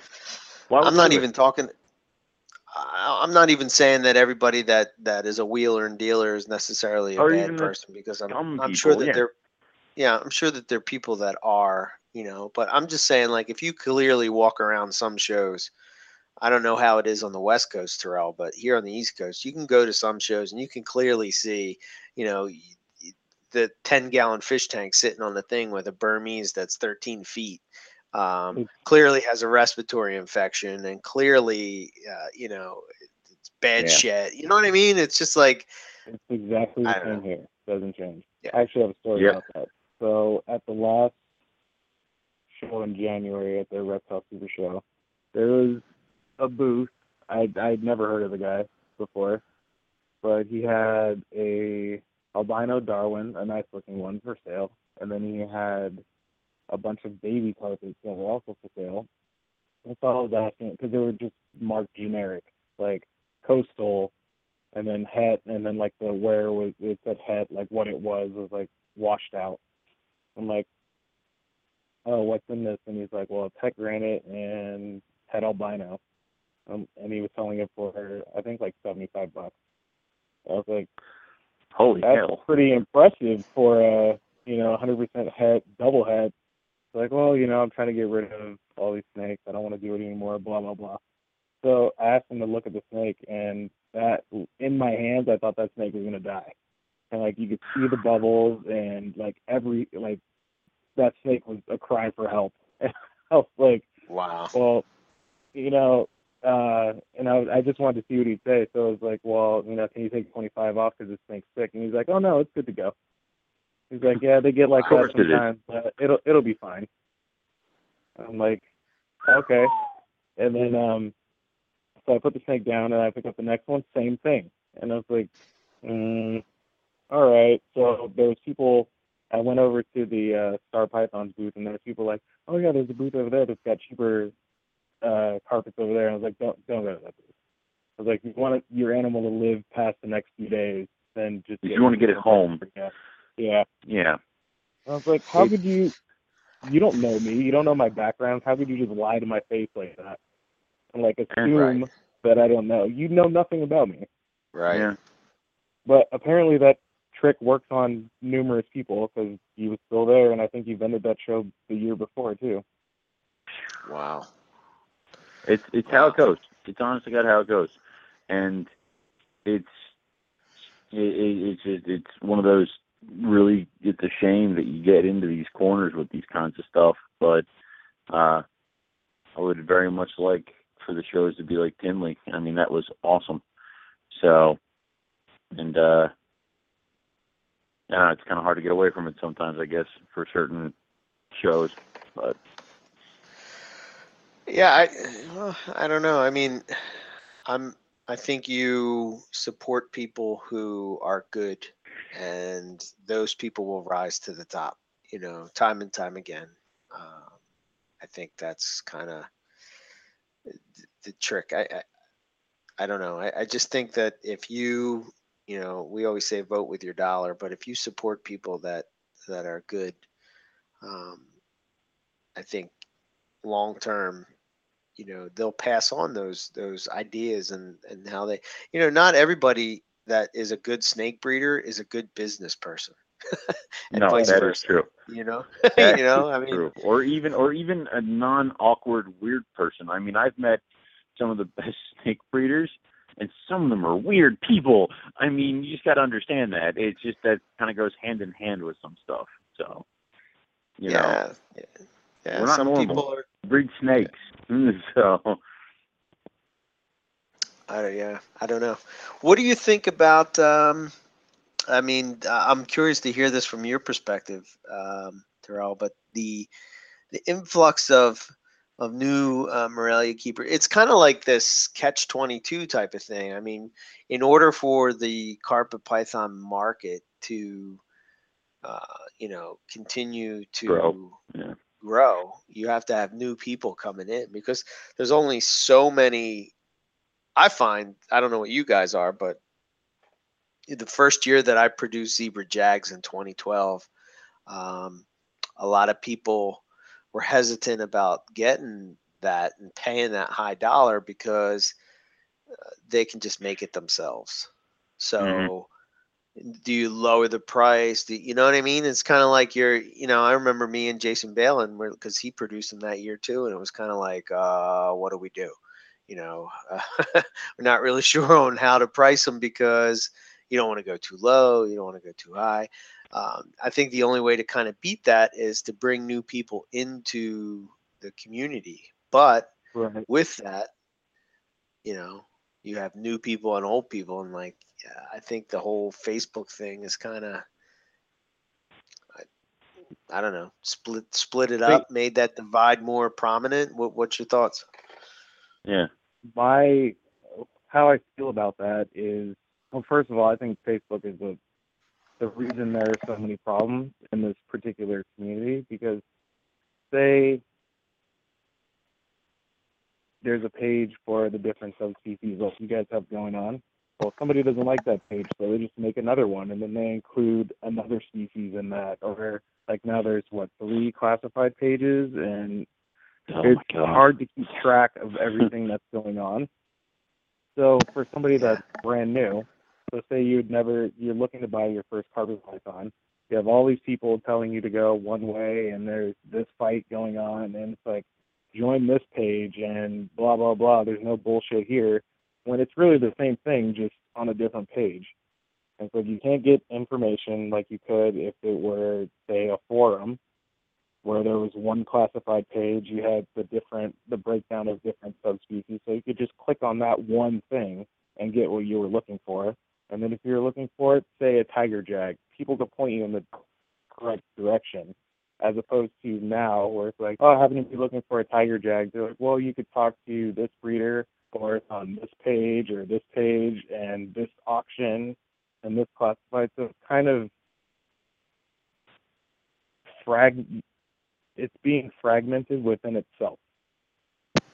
Yeah. Because you already have multiple snakes that you're dealing with and now you're adding different opinionated people on different sides, pretty much duplicating what's already there. Mm. Right. Because I talked to a couple yeah. people that want to get, actually yesterday, that wanted to get into carpet pythons, and they're like, well, you know, I'm looking for this particular one. Uh, could you point me at a Facebook group that has it? I'm like, I can't, I, I can't help you anymore. Maybe last year I would have been able to help you, but you're gonna have to look around, or I can ask people. And like you were talking about earlier, Eric, about putting breeders on a pedestal. A lot right. of newcomers do that too, where you get starstruck with people. You hear yeah. a certain name, or this snake is from this line and this line. People name drop like crazy. Right. Oh, good lord, yes. That and you know, and there's things to be proud of, but there's also I've asked people like, okay, well, who are these people that you're referring to? Like your snake was bred by this line and this line. Who are you talking about? And they have no idea. They're like, I don't know. That's just what it was told to me as. Well, like, then why are you using the names as a reference? Right. Yeah, that's that's a good point. You know, I guess they want to make their animal that more special, more special. You know, it's almost like, like, you have to. Oh uh, well, I have a snake from. J- well, I'm not sure. Okay, I'll use Jason Balin as an example. Um, I have a striped coastal that possibly could be one of the snakes. So I, instead of asking him, "Hey, did you produce this snake?" and send him a thousand pictures of it, I asked more about his line. Uh huh. And he's like, "Well, I mean, it could be from from this," and then he gave me back history on what it was, and then I went on uh, the forums and I was looking around at you know snakes that have been produced close to what I thought it was. I mean, I still don't call it a bay; it's still a striped coastal to me, but I wasn't trying to gain his approval by having a snake produced by him. I was just curious of this is what it possibly it possibly is. Can you give me some history into that? Right. And a lot of people don't do that that I see, or there's other newbies trying to coach newbies. They become like fanboys of particular breeders like, well, you should get your snake from this person. They're the greatest ever, blah, blah. And then if you ask the breeder, like, I don't, I don't care. This guy probably has a nicer version of that snake than I do. Mm. Right. Yeah, I think you just hit on a, a big thing is the whole the whole fanboy thing is probably what I see when we were talking earlier at the beginning of the show about these different clicks. And Mm. you know, it's kind of like I don't been a know, fan one of the Eric things for years, and I have not reaped any benefits of it. So, you know. bullshit. nothing, nothing. Uh, Do all this shit, and I don't get anything. Uh, yeah, right. the uh, the uh, one of the things that impressed me about Carpet Row at Tinley Park was the fact that when you first think about the idea, you think about wow, you're going to have six or seven carpet python breeders all in a row. And Yeah. they're going to be trying to sell carpet pythons and more or less competing with each other. Um, but it didn't work out that way. Um, you had, I, I remember specifically, uh, you know, it was Andrew Paris and uh, his buddy uh, uh, uh, Dan, and you know they were looking. He was looking to buy uh, IJs, and um, he more or less said, you know, he wanted he wanted something that wasn't the same from the same pairing. Um, so he bought one for me, and then I said, well, if you really want killer IJs, the guy you really want to go see is at the end of the table here, uh, Luke Mhm. Snell. You know, I mean, you can't get any better than what he has. Is like the top of the line. You know, where he's looking at my IJs and saying, "Wow, these are these are awesome," and and, and I'm saying just what you just said. Like, no, no, the, the, Mhm. these are nice.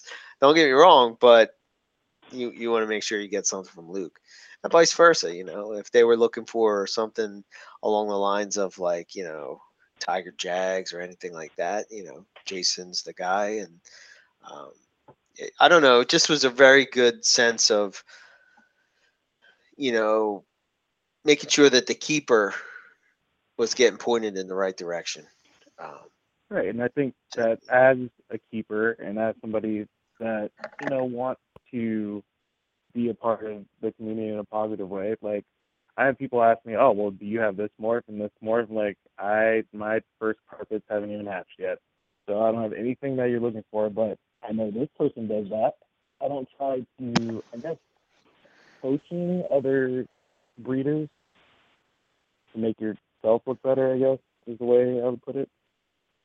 right. Hmm. I've seen that happening quite a bit too. Yeah. And it's it's not people that have been doing this a long time. It's people that you know that just sprung up last week and they now have 60 carpet pythons that are a thousand dollars each. Like, where did you come from? I don't understand. Yeah, those people are really annoying. You'll pop You out know- of nowhere and buy a bunch of snakes in your backyard and freak you out for years. Well, you meet them. You know, Yeah. That's a st- that's a stereotype that that I kind of had to fight for a while. Yes, you did. That's why I said it. It's You know, I was like, things- yeah, it was Right. in like I didn't really start buying snakes until buying carpet pythons until 2008, the end of 2008, 2009. Um, Yep.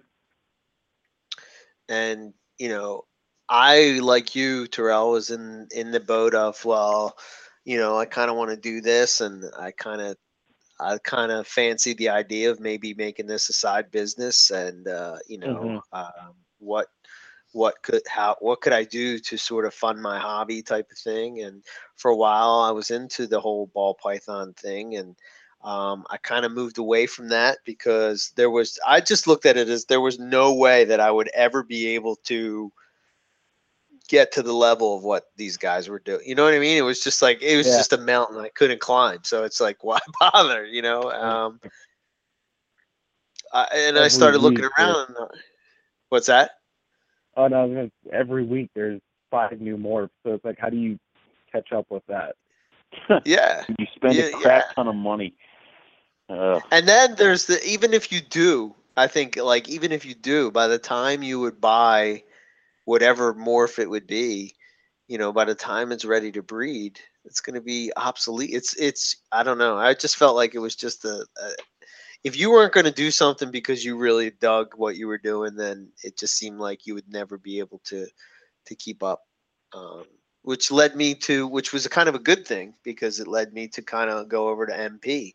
And for a while, I didn't post anything. I just kind of lurked, lurked around and looked and listened to what people were doing and you know what what these guys were all about. And then um, I decided it's like you know how you can like go to a reptile show and you buy reptiles on a whim you know it's like Right. oh yeah this is kind of cool and you pick it up and then you have this like crazy collection where it's like all right well i just spent i don't know say a number i just spent $5000 over the course of the year but i don't really have anything to show for it because i have like all these different species which are cool but ultimately if i want to breed this is not the route that i want to that Right. this is just in my mind that I wanted to go um, because I was at when I first got back into it. You know, I had I had yeah, African rock pythons, Chinese water dragons, bearded dragons, uh, you know, Burmese pythons, um, you know, retics, uh,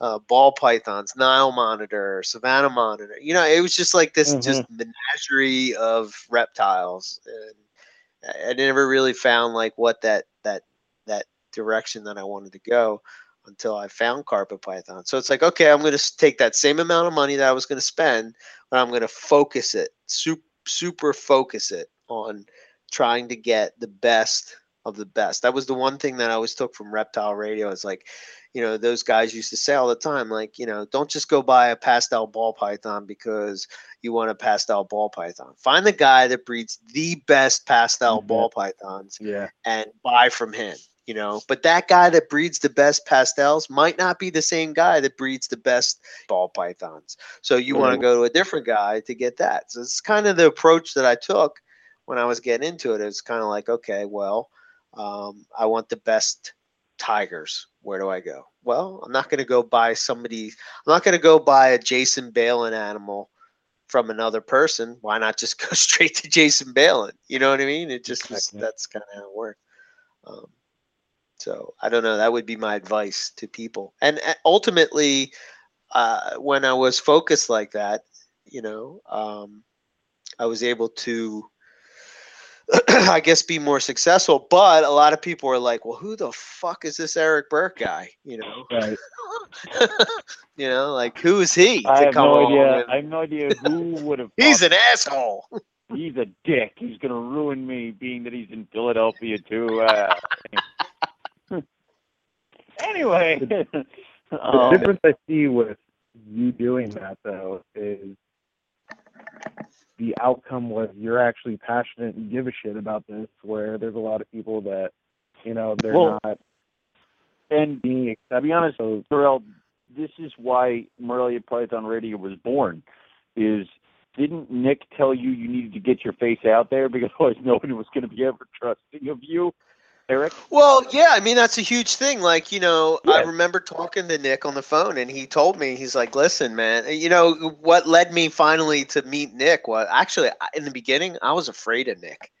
You know, he really scared the shit out of me because I would listen to his post on MP and I was like, "Whoa, this dude Dear is Lord. he's intense, man." and he knows his shit. He is very intimidating to The me, you know. It's kind of like around you. I remember his avatar on MP was this guy, and he was just punching somebody. It was just, it was like an action scene. He was just punching. He was just like, Like, punching, oh, punch, yeah. punch. For the punch. longest time, his, his his other one was of Ron Burgundy, and I loved it when it was that one. That was great. So, Yeah, um, you know, and it was just like I was like, damn, even this. So the, I wanted to buy Bredl's, and I, you know, again, following that same mindset, is like, okay, if you want to buy Bredl's pythons, go to the guy with the best Bredl's, which was Nick. yeah know? those are quite nice and uh, I sent him an email, and he was like, "Nick's not an email type of guy. He's like a guy. He'll say, all right, give me a call.' You his response is just call me. Yeah. I love that. he's like, ah, this is too much to type out. Just give me a call.' So it's Yep. like." I was like, oh man, I can't call this guy and talk to him. What if he starts yelling at me or something? anyway, finally, long story short, it came to I wanted caramel jags, and I had no choice but to call him, you know. And we got to talking, and you know, he was, I was on the phone for like five hours, I think, and Normal. you know, he, he, yeah, he was telling me that he was in. He's like, look, man, if there's anything you want, you just let me know what it is, and I'll I'll point you in the direction, and and uh, I'll try to get it for you. And that's when he started importing from from Paul at UK Pythons, and he's like, okay, well, I'm gonna bring a caramel jag. So he brought the caramel jag over, and you know, dude, I was on. Oh my god, that was just like the craziest thing ever. I was like, I couldn't believe it. I got a caramel jag. This is just nuts, you know. And uh, you know, today it's sort of like no big deal, but back then it was, you know, was Millions of dollars later, it's like you know. Yeah. But um, no, Nick. Nick said, you know, he told me he was like, you know, you're spending all this money. I think it was after the second shipment from Paul. He's like, dude, you're spending all Mhm. this money, but people don't know who you are. You know, I mean, they don't know who who you are or what you represent. You need to get your name out there. I think at the time, um, Behoff always makes fun of me for this, but my my screen name was Burke Filla, and he, you know, Yeah. he was always like, uh, like who the who the hell is Burke Filla? You know, what the hell Yeah, is that that? It's like, change it were- these were immediately to your times. name. um, Do but something. uh, anyway, you know, I don't know. That, that, you know, I think maybe, I think maybe you're right. The fact that, you know, I was really passionate and listened to those guys, and I still do. You know, I still look to them as the experts, so to speak. And if I have a problem, I go to them. Um, you know, but I've also spent a lot of money. I think, you know, nothing. I, I've had my first taste of this this year is that you have somebody contact you and they're like asked you a question about a snake that they asked you about buying from you but they decided to go buy it from somebody else but they call and ask you the question That- know? Yeah, it, yeah. I, I bought this from somebody else, but it won't eat. Okay. And it's like I always want to be like, you should go ask them, but I can't. I feel bad. So, Yeah. um, Whew, I don't know. So how do you think how do we Terrell in, in your in your thoughts, what do you how do you get those new people and old people to sort of, you know, how do you direct them in that that that direction? Because like we said that the, if you're a relatively good breeder, probably more than likely you don't have time to be posting on Facebook, you know. Right. Well, I think a lot of it goes into you just hit a good point that people are afraid to talk to older people. They're intimidated by them. They idolize them and are afraid of, you know, fucking it up when they talk to them or something like that. They're just people, though. If you you got Yeah. you got you have a question, you got to chill. Yeah. instead of asking in a Facebook post, you know, about this person or their animal, why not just ask them? Because Yeah. I'll see a lot of people post this or that, and then like the post under, it'll be that person, the person they're talking about, they'll be tagged in it, like to bring them into. Like if you would have just started with asking them in the first place, then we wouldn't be It- seeing this right now. If you're Right. concerned about acting, if you're concerned about looking like a dumbass or sounding like a dumbass, it is perfectly fine to email the breeder that you have a question for. Because you know, I will totally, I'm totally cool with answering emails, totally cool with answering emails, and so is everybody else I know who's in Morelia and is who is breeding, and we'll fire emails back. And I promise, we're not going to make fun of you. It's cool. But the people who will make fun of you are the people who aren't the breeder when you throw it up on Facebook. So that's where you're going to have the issue. So if you, if you have a question and you're a little self conscious about it, reach out privately. I mean, there were, and of course, every once in a while you have those moments where you feel gun shy, no matter how many times you've been doing, you've been raising babies. Um, I think I picked Buddy Buscemi's brain so much over that he forgot like a year of me- of medical school, um, like of nursing school, because I've just dug in there so much with the freaking how do I how do I keep green tree pythons alive stuff. And if you think I wasn't sitting there with like my phone about ready to call Nick the first time I fed my rough scale pythons, you're batshit crazy. So it, it just that's the way it goes. You're allowed to get nervous. Jason Balin admitted to me that he was nervous when his al- when he got his albinos for the first time, and how he was getting re- like he called Nick and goes, "It's not eating, it's not eating," and Nick's like, "Jason, calm down. It, it, it happens. We're all freaking human, and sometimes these fuckers go crazy. Um, it's it's and and they kind of just knock us sideways. You got to take a couple times. You got to take a few deep breaths, you know, and work your way through it. Yeah, but Derek Roddy's like real tired of hearing from me. But I mean, he, I like talking to him, and he's very informative. So you know, when I have a question or something, then I'll ask him, or I talked to Mike Curtin numerous times. I ended up buying something from him, but that was like after a few conversations with him. Yeah, I think not- uh, you bring up uh, Derek Roddy. He's he for me is probably somebody like I'll give. I'll, I'll relate an experience with him. Like for years we talked, um, and I bought multiple things from Derek, and um, what a great guy. I I just think he's just such a such a cool guy, such a positive, no bullshit kind of guy, and that's kind of like I'm drawn to that. I, I I wouldn't say that I I necessarily always agree with with things he says, but I just I, I just love his the history that he has of things and his his ideas Uh-huh. and you know I, I just I think he's just an awesome guy. But I'm a huge fan of the band Dream Theater and he tries out for them. So I go and I I they had this DVD where they were picking a new drummer and I go in and I'm watching it and he's on the goddamn DVD. And I'm like, are you kidding me? Are you kidding me? Like, really? And I'm talking to him like we're text messaging back and forth. I'm like, this is just nuts, you know? Oh, Um, uh, th- this past Tinley, um, after we're at the bar freaking Saturday, and I'm sitting between Kerry King and Jason Balin, and we're talking about diamond pythons and the carbon pythons and stuff, and we keep getting interrupted so that Kerry can be fawned over by a fan or two, and it's like, Yeah. and it, you have that moment of, how the hell am I sitting here? Like, you know, this is 2004 Owen, who wouldn't leave Jason Balin's table alone, should not be sitting here. So it's just the way it goes. It's you, know, if you're chill, if you're cool, everybody's going to be cool with you, and that's how it rolls. So you gotta love it. So yeah.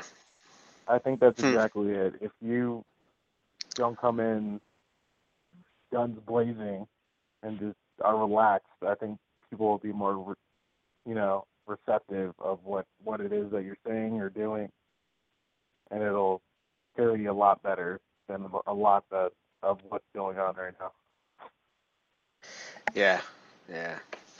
I think a, an important part in communication, I say this all the time at work, but a, an important, probably the most important part of communication is listening. And sometimes people have that is like the hardest thing for people to do. Uh. So if you're going to communicate with somebody, I've always found that like if I'm going to ask somebody a question, I'm going to actually listen to what they're actually saying Right. and not thinking of the next question before they even have a chance to answer the first question. what I just told them, yeah. Yeah. So I don't know. Um, so what what what would you say to the new person? I think I think maybe you've already kind of hit on this, but what what would be the best ways for new people uh, to become knowledgeable and accepted and engaged in the community? What advice would you give? I the best advice I would give is what I did, and it's do your research prior to. Like, even if you just bought a carpet python on a whim, and you're excited about it and happy about it, that doesn't mean you know now you've got it. You don't you know everything. Like I'm still reading stuff every day. When um when I got my second or third one, I was talking to a friend of mine, and he's like, "Well, do you have the Carpet Python book?" And I was like, "No. What is this?" And so he sends me a link, and I bought it, and I read it twice within a week. And so right. Mhm. it's like I stumbled across your podcast because I was looking for more information, and then I came across your uh, the complex list and the morph list, Uh-huh. and then I Right. saw that there was actually a podcast, and then that's how I started listening to it. Oh, cool.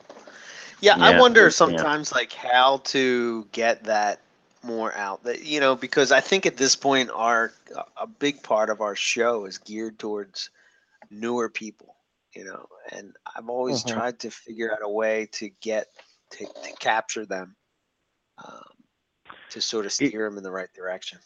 It's one of those things where like Terrell is like everybody we, we everything we've built here with Morelia Python Radio with the website and all that stuff was all for new people like Terrell who just found us.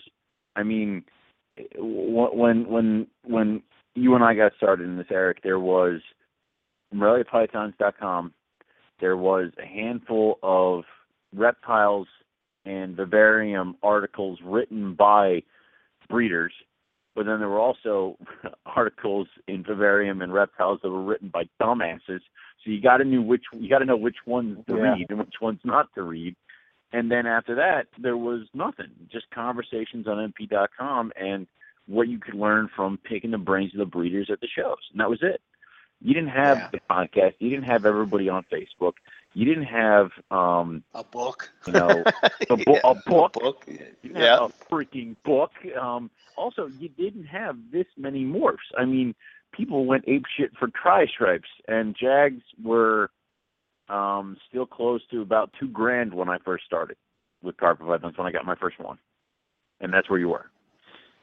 So, I think Balin was breeding tigers, and that was it. You had tigers, you had Jags that were really expensive, and then that was it. Um, and it's just to, to see all these animals to have come in, and all these different types and morphs and localities and everything, it's been a dream. It's awesome. Shit, man. I remember when the first albino. Um, Yeah. What was the guy's name? Chris Proctor, I think it was from Sobeek That was Chris. Reptiles. You Yeah, know, and it was like he Yeah. hatched it out and was like, "What?" Yeah, You know? it was the, it was the he did he he had the first uh, albinos born in the states, and he wrote that article and put it on and put it in freaking Reptiles magazine, and it's hilarious because uh, a bunch of stuff happened and he ended up folding, but hmm Chris Proctor had purchased a pair of caramel carpets from Paul, um, Mhm. and those caramels were sold to me, and that's Mhm. where all my caramels come from. So it's like it's hilarious to have that like breakdown of it, but it's like, and I can remember like this guy being right in there, and I can remember all this stuff happening. It's so cool. I remember zebras first popping up and just going deep shit. I was talking this with uh, Mike Curtin the last um, White Plains show where he's like, everybody was getting into Darwin and albinos, and I'm like, eh, nah, not really. And then Mike said that the first zebra came across, he came across the first zebra and he lost his mind. And I'm like, of course, you're a jungle guy. You know, yeah. A jungle now that's got lightning bolts all over it. Of course you went crazy. So, yeah. Hmm. So, okay. So, what about? Um, I guess my question would be just curious. You know, with you coming from uh, a bunch of different, you know, uh, species that you're working with, do you see people? Do you see people wanting to get into carpet pythons? Uh, do you see them excited about it, or? I see lately, actually, you know, given that question, it's been like the last month and a half that I've had more people, like when I post something on Instagram, that are more engaged in carpet python. Because when we, when I post the blood or something like that, that's something that people are really excited about right now, and so it kind of leaves Yes. the carpets to the side. But now I see more and more people being like, "What is that? You know, do you have any for sale? Blah blah blah," and they want to know more about them. So I try to Mhm. point them to like a lot of my website, the way I built it, was based around when I was trying to find information, it was scattered all over the place, and Right. it's hard to piece things together. So I kind of built the website around getting people to does that have it. So like I have your podcast link to it, uh, the forums, which I've spent hours on just reading different things. And when something comes up and I have a question, I usually go there first before I ask anybody. Right. But um, Yeah, I mean that's an invaluable tool, you know. and it's like you can go back. Like, ah, what was it? Oh, uh, Derek, uh, the NG line of Derek. So I was like, well, what the hell is that? right. So you could find bits and pieces if you ask people, but there's a lot of people not clear on it, and because there's at the Nova Guineas and then his line. So I, I Mhm. spent hours just going through piecing, like going through uh, posts on that, and it's really invaluable. All the information that's on there, and I think more people should use it rather than go on Facebook and ask a question because you get a better response. I I feel from a forum setting than you know. Okay, I'll put it this way: say somebody posts a picture on Morelia's Pick of the Week, then they post the exact same picture on another group, Mm. and then you have two sets of people because responding on two different things. So if there's a piece of information that one person has, it's not. It's going to be all over the place yeah. because there's multiple posts of the exact same thing. Yeah. Yeah, that's a good point. I didn't even ever think of that. You know, my my approach, I think one of the things that I've tried to do with that because I have to admit I kind of get a little annoyed when I open up Facebook and I see the same picture in my feed like 10 Eight times. times. Thank you. multiple Thank times. you. Although Yeah. today today it was a pair of Dunn's pythons, so I was enjoying seeing that same exact picture like twelve But- times. Yeah, but but I guess in defense of that, here's the thing. Like in defense of that, you sort of are. I, I've Everybody's often struggled with out, this. though. You're you're trying to capture a huge audience. So from um, a business point of view, you want to spread that out as much as you can. But Right. Yeah. you know, you want to you want to stretch that net to try to catch catch as many people as you can. You know Yeah. but when you're looking at it from the aspect of i'm just going to say for myself it's it's kind of like am i coming across as annoying i don't want to be that uh, i don't want to be annoying to somebody like really he's posting this again really, I see twelve things of the same damn tiger. you know what i mean like come on dude I, i mean, get I've, it I've you got an it too. albino zebra jag. Yeah. Yeah. I, I mean, I can understand that, but you know, it's like again, nobody's centralized. It's all spread out. So it's like, all right, I want to throw pictures of my Savus. I throw them on the pick of the week because I know there are people there who like them. But then I got to throw them in the awesome I asked this thing. Okay. Oh, I should throw them up on Rogue's Facebook page. Okay, there. And then it's like one, two, three, four places have already been filled up, and you know, now you've seen my Savus four times, and you might be like, if Owen posts his damn Savus one more time, I'll punch him in the face. So it's that's what it is. You got to kind of get to everybody, and that's where it kind of would get annoying if you follow me in all those places. Yeah, I think that's what it is. It's the following people in multiple groups because you want you want to share the same stuff. But Yeah, post here and then you got to post there and then you got to post here because there's people in one group that aren't in another, but they like that Yeah. particular snake or whatever. So you'll have a I conversation. try to I try it. to break it up if I can, but yeah, I started limiting them to I'll do two, like I'll do Morelia pick of the week, and then I'll pick like if it's a jungle, then I'll do jungle carpet US, or the next week I'll do carpet python world or something like that. But I try not to do as many in one shot as I used to, just because Mm. I'll go through my feed and it's like I'm looking at my snakes numerous times. I'm like, damn it. yeah. And then the other part of it is is like I don't know if people are answering you back like I've found that sometimes like some of that stuff gets lost because I may post it on a group page that I don't necessarily go to every day and yeah. uh, My know, thing is that when you go onto Facebook and you've been tagged as a snake in other people's things, and all of a sudden you're going through pictures of yourself, and it's like for 48 pictures, oh no, I'm just various snakes. Okay, whatever. So, different thing. I don't know if I want But- to tell my Buddy Buscemi does this. Yeah, Yeah, uh, I don't know if I want to. Well, this is my approach. This is what I do. Good. I will post the picture first to the first day I post the picture, I post it to my Facebook page. So I feel that if you are interested in what I got going on and you want to follow me and you want to see, you know, like if somebody looks at it as, uh, you know, they think that I have nice carpet pythons, then or even blood, whatever. Um, then then you want to go and like my page because that's where you're going to see it first. You know, um, Mhm. Right. then obviously because our group is Morelia Pick of the Week, um, I'm going to share it there, but I'm going to share it the next day.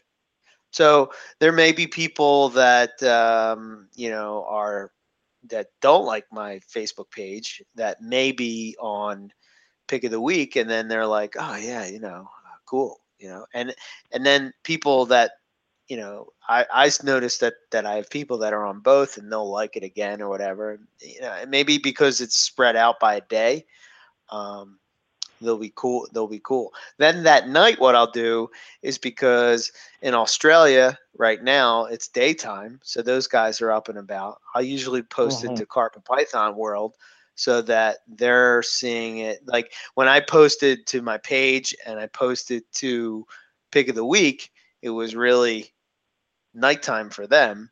So now it's flipped. You know, now they're looking at it uh, on the uh, on the daytime. So really, I've kind of limited it to um, like those three groups. Then maybe, like for instance, if I would post to um, you know a short tail on my page, I might go over to. I think the first page that I would post that to would be Morelia, etc because it kind of gets those people that may be into Morelia but are sort of like into another group and they may oh check this out he's got these cool blood pythons I wonder what else he's got going on you know that What else is that Eric kid up to? Right. I mean, that's kind of been my approach. the problem with that is, is that the thing that I should update the most gets l- left behind is my website. Mhm. know, that's really where, you know, I would want them to go. Um, I don't know. It's just difficult. You know, Facebook's so easy. Um, I do, I do really try to. I, I was putting it on MP, and then I kind of gave up. Um, Yeah. uh, but I, I feel that I guess I don't know. I, it's just sad when you're talking to people, you know, and they say, "Oh, well, that that ship has sailed." You know, Yeah. There's only like battle yeah, I can't fight anymore. yeah. And I know we kind of No. talked about it, but I don't know how to get them there. If people won't post there, you're not going to get in there. You know. Yeah. Now, what do you think? Do you think it's the ease of Facebook, and because there's groups dedicated to this, and you can get things much faster, that's why people don't do it? Because I Well- see it as, you know, I'm being lazy, and I can just upload this picture to Facebook, throw some words up, and then hope for the best. But somebody responds to it. But when I actually want to have a conversation with somebody, I don't normally do it on Facebook because then you have people weighing in that really have no idea what they're talking about. Yeah, I find that that's one of the things that I that I miss. That I think you're absolutely right. That's the one thing that I miss most about um, you know the forum is the fact of the conversation that would go on. It seems to me that Facebook has just come about snake pictures. That's what it's about. Right.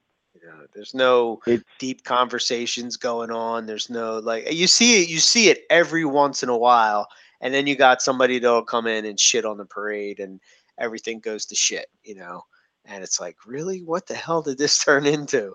Um, you know, I, I don't know. I, man, I, I wish. I, I really wish that I think that it's just I think you're right. It's just the, the ease of, of Facebook. If they could figure out a way to make that I mean they do with that that app Tapatalk or whatever it is. yeah, but you're already on Facebook, you know, updating your status, doing your own shit, and you just got to click, and all of a sudden you're over on the Morelia page. I mean, it's just the way it goes. Is you know, it, it, it's it's the popularity of Facebook now, and that's where you're going. So it sucks, but Now, if Facebook is threaded more like a forum, that would be an easier transition. But it, I don't see them doing that anytime soon. It's, 'cause Nah, there's no point. Groups that it would be like more of like a threaded conversation, but it, it's not. Yeah, I don't know how they would do that, but I'm sure. I don't know. I- I'm sure it's a. I, I, I don't know, and and I think maybe it has to do with just the fact that the reptile community is just, you know, that's all they care about. It's just here's a cool picture of a snake, and that's really what It's- it's, come it's- down to. I mean, you know, it's like you think of the morph thing. It's the paint job. It's not really. Really. What makes the snake tick, so to speak. like I got I got tagged the sun python pictures like five times today, and it's like I'm like other people are like you know I, I mean I understand people thought they were cool, but it's like it, it, it it's there's I almost see way more excitement over the latest morph of something or other, but it, it is what it is. You kind of can't fight it, and I, I do see very much a look at me portion of the reptile community. Like you post up your, you know, you post up your uh, caramel jag. The next thing you know, three uh, three things down is somebody else saying that's cool. Look at mine. It's like okay, Yeah. well, you know, all right. It's like we can do that, but uh, I don't know why you didn't just start your own. I got to jump in on this. That's, whatever. Yeah. so Like it's it's one yeah, of those yours things. is cool, but mine is better, I guess. And Yeah, then I know, and that's and that's spark- that's the always that's always the tone. Even if that tone isn't what they were going with, that's always the tone I read that thing of like, oh, cool, look at mine. It's like uh, it's always the tone I read it with is the um that looks good, mine looks better. It's like, uh, well, thank you. I applaud you for your pretty looking caramel jag. So it's more it's it's usually worded like, "Oh yeah, yours is pretty nice, but Yeah, check out yeah. mine." And it's I hate that. I wouldn't be able I wasn't do that. asking you. Yeah, I would not be able to do that. Yeah, and then Terrible. and then you wonder if sometimes you don't put like if I, uh, for instance, I'll talk about like if if somebody posts up a melanistic IJ, you know, it's like it's one of those things that are rare to find, and you're wondering, is this from the same clutch? Is this, uh, you know? So it's like, do I post up a picture or do I not post up a picture? I usually wait until somebody will say, Eric, don't you have poison? I like they'll they'll tag me in it and say, you know, uh, don't you have a melanistic eye looking IJ that kind of looks similar, that kind of thing. So it's kind of like, Oh yeah. Uh, is are those conversations being missed out on because people aren't doing that at the same at the same thing? I guess, I guess ultimately at the end of the day, if there was a need, like if people wanted the the the forum thing, um, then somehow, some way, they would invent something, you know, some kind of app that would make it so do. Um, I just that that sense of community is kind of uh, it's I don't want to say it's lost. It's just different. You know, lacking right now. yeah, So yeah. It's just different. It's just a different vibe, and I, I don't, yeah. I don't know. You know, Don't Well, go ahead. I mean don't worry, my Morelia secret police will bring us all back together. It'll be fine. It'll be okay. yeah, the Morelia secret police. Nice. Yeah. It's a secret. Yeah. Now, do you think if like uh, Jason Balin or you guys or anybody else that people could relate a name with, if you're like, oh yeah, I'm using the forum now and started doing that, do you think it would actually attract more people? We did that. I mean we tried. You'd have to have everybody on that same page. I think if you did that, yeah, you would. You know, it's just like it's just like your Facebook page, right? You know, when I first started my EB Morelia Facebook page, I had like maybe a hundred likes. And when you do that, you're kind of like looking like, how will I ever be able to page? It's just like it seems like this this thing that you that you'll never do. So what you end up what I ended Mhm. up doing is I would I would never post to my page. I would post straight to the pick of the week because probably if I'm being honest, it's like, oh yeah, I'm really excited about this snake and I want to show people and I want to see their reaction to what I'm putting up, you know. Right. So you know, I'd get a quicker return on that if I put it on pick of the week rather than if I put it on my Facebook page. But what happened is is that I never grew that because I didn't make that person have to go there. You know, I just put it mm-hmm. here. so what I started doing is just like I said, I post it to my Facebook page before I post it anywhere else. I post it to my Facebook page, my Twitter, and my Instagram, and that's that's where it stops. If it's something that I'm super excited about, maybe I'll I'll break my rule and I'll post it up to the pick of the week later that night or whatever. Um, but for Yeah. the most part, I've been trying to stick to that rule where I stick to those three. And what I've seen is is that now I'm almost at 2,000 likes, and it's not one of those. Um, you, didn't know, every day I wake up and I, yeah, I, it's not like you know fake like you paid for the likes or whatever. Um, Mhm. it's actually legitimate people that are into for whatever reason or are digging my snake. Some people dig the pictures, some people dig, uh, you know, whatever. They just for whatever reason they're drawn to it, and you know, I think that's if that was the case, then people would have to go there if they wanted to know it. Um, hmm but to get everybody to agree to that is is man i've been trying to do that for for like three years and it just you know you got young people uh they just they're just like dude that's dead that's like dude that's like uh tape deck you know what i mean Uh, like yeah, I'm- we're I'm so pretty past that I'm pretty sure half the people who are active on the pick of the week and on Facebook don't even have uh, mp.com screen names or handles. And I'm pretty sure they haven't even done that. So And that's that's just sad. Yeah.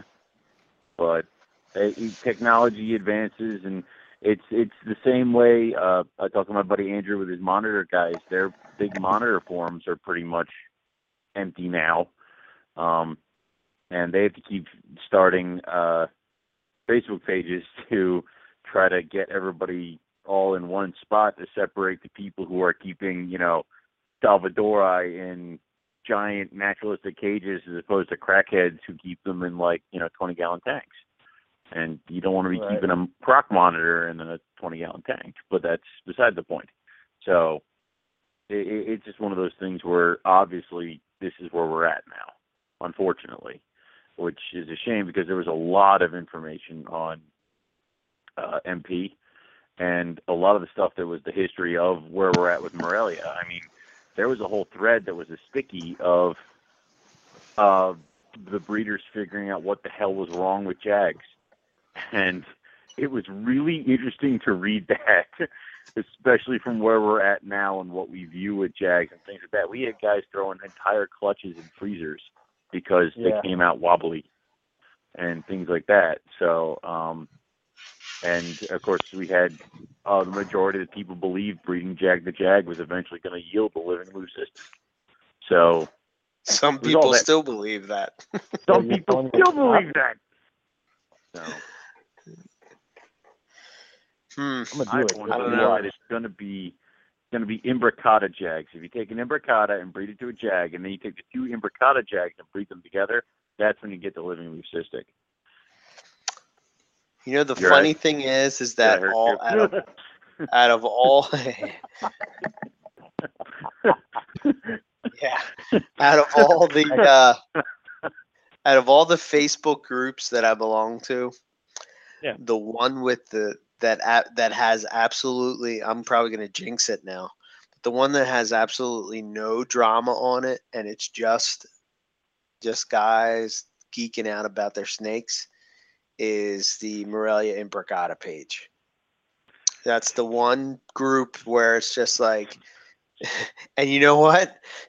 There's no morphs on that, so it's just these guys like selectively breeding their their snakes and like you know like hey check out this and check out that and you know they're just really excited about keeping Imbricata, and you know I, I don't know, man. They do. I don't know how they keep that. Is it just a numbers game? Um, is it the fact that you know uh, The they rare don't? What? I mean, it's it's, it's, like Jags. it's it's the rarity of it. It's like I imagine as different animals become more readily available, we'll start getting them into the whole drama and the craziness because they'll be involved. Like eventually, I know several people who already have on the docket that they want to cross a rough scale with a green tree. That's coming in the next couple of years. No idea what the hell it's going to look like, but and that's going to start getting these things sucked into more drama, more issues. Imbricata isn't that readily available. As Imbricata becomes more readily available, of course it's going to meet drama. That's how it works. So Yeah. I, Yep. I guess. I, I don't know. I'll, I'm going to breed the first Imbricata jag, and then you're going to like show up at my house and punch me in the face. So you know,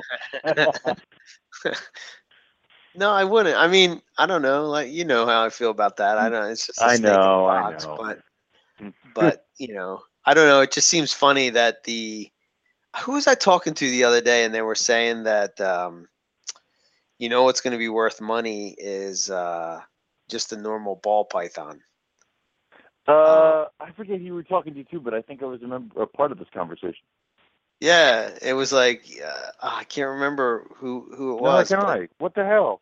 It was Uh, just going back and forth, and it was like, ah, you know what's going to be worth money one day? It's just normal. ball Normal python. ball pythons, because everything's going to Yeah, have mixed two of this and mixed that, and you're going to want different bloods. Makes sense Yeah. to an extent, but not. They're going to be they're going to be pretty worthless until they stop importing them from Africa. So, you know, Yeah. that kind of shot that down. But it's, you know, some merit to that a little bit. Yeah, everything's going to have a het this or that or whatever, but I don't know. Right. Um. Hmm.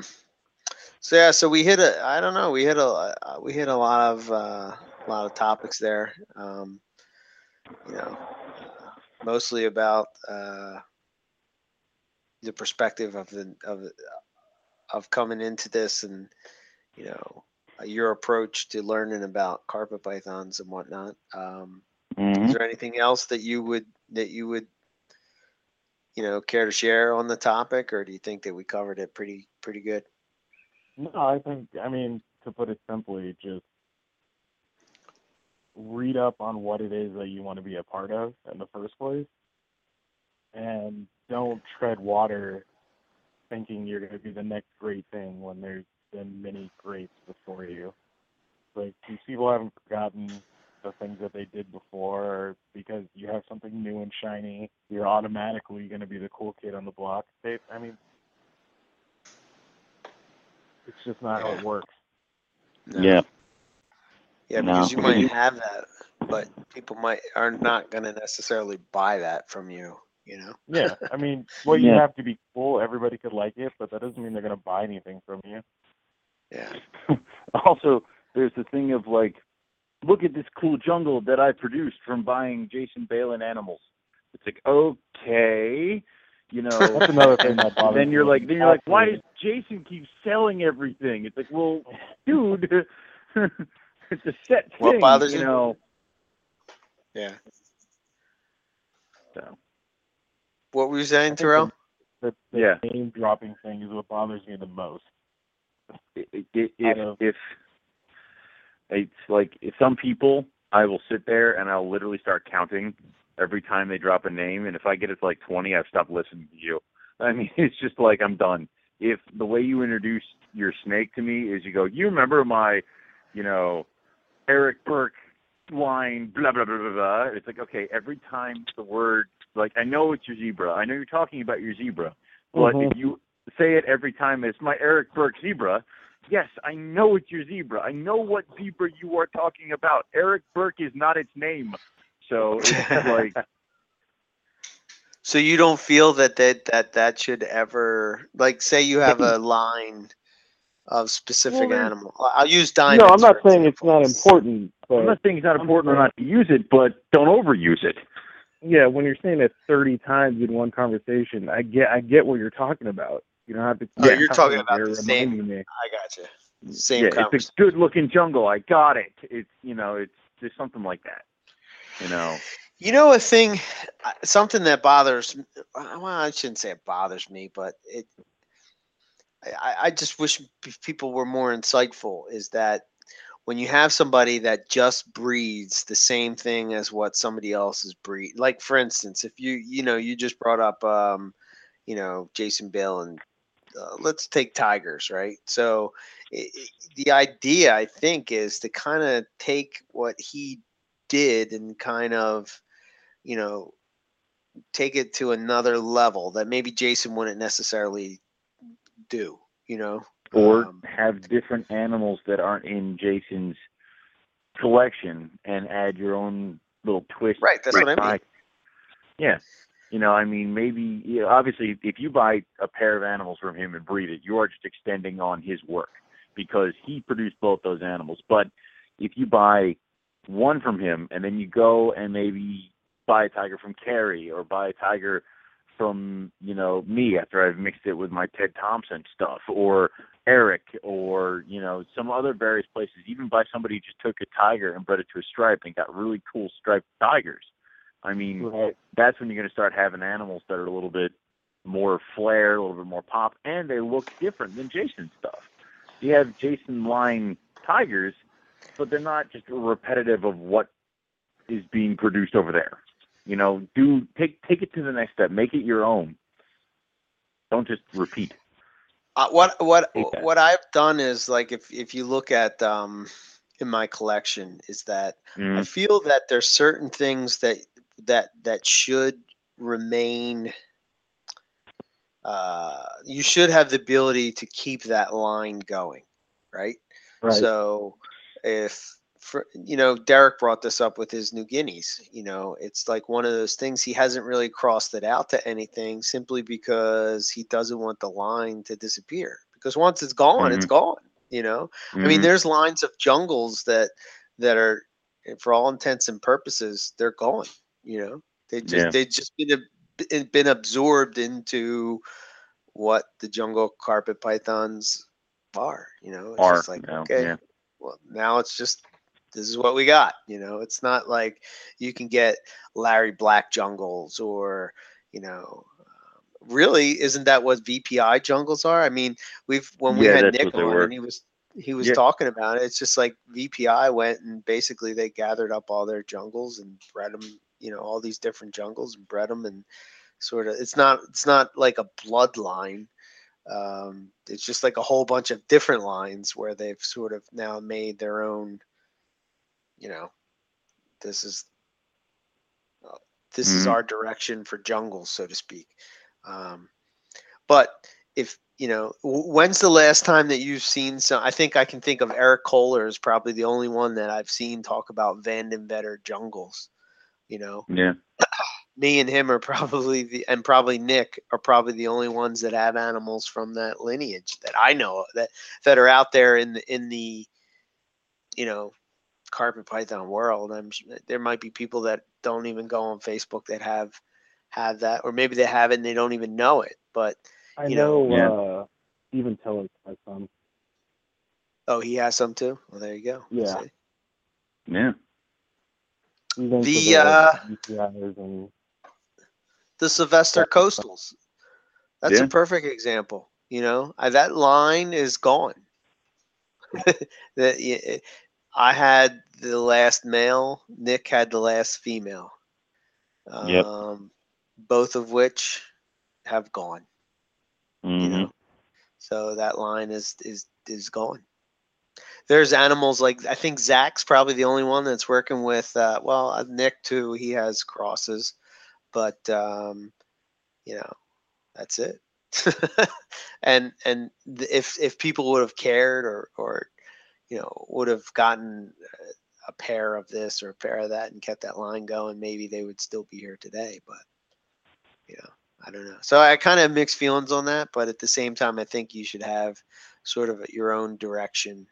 You want to stand out. You don't want to be next to the guy that you buy stuff for like I wouldn't want to be next to Paul at a show. Right. It's like, well, why? Why? You know? well, why am I going to buy from you? You got everything he has, and he's been around Yeah. long. It, it, it was. These were some of the issues I had when I first started. When I showed up at a show with like nothing but little gray baby carpet pythons, and it's like buy my tigers over Jason Balin's, and it was like that. Uh, dear Lord, no, or uh, buy my Jags over Jason Balin's. It's like it took so long, and where I did well was you you outcrossed. You took animals that you got from different people, and you bred them across the boards, and you mixed this with that. And you, you really went for this and that, and it was awesome. So Right. it was great.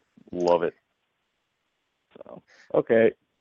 Along the lines of having snakes from certain breeders, like a reputable breeder, what about Mhm. snakes that you know nothing about, but you breed it with?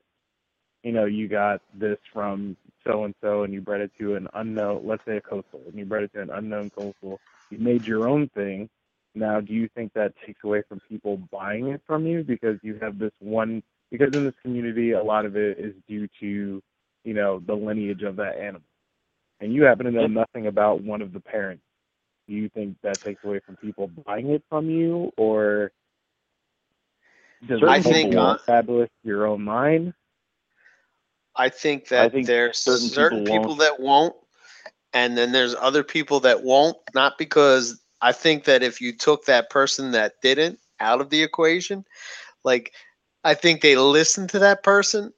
I don't, I, I, am I saying this right? So let's say, um, I don't know. There's been conversations where me and Nick have said things, and he's like, "Oh man, that's bullshit," you know, and I'll be Mhm. like, "I don't care. I like it," you know what I mean?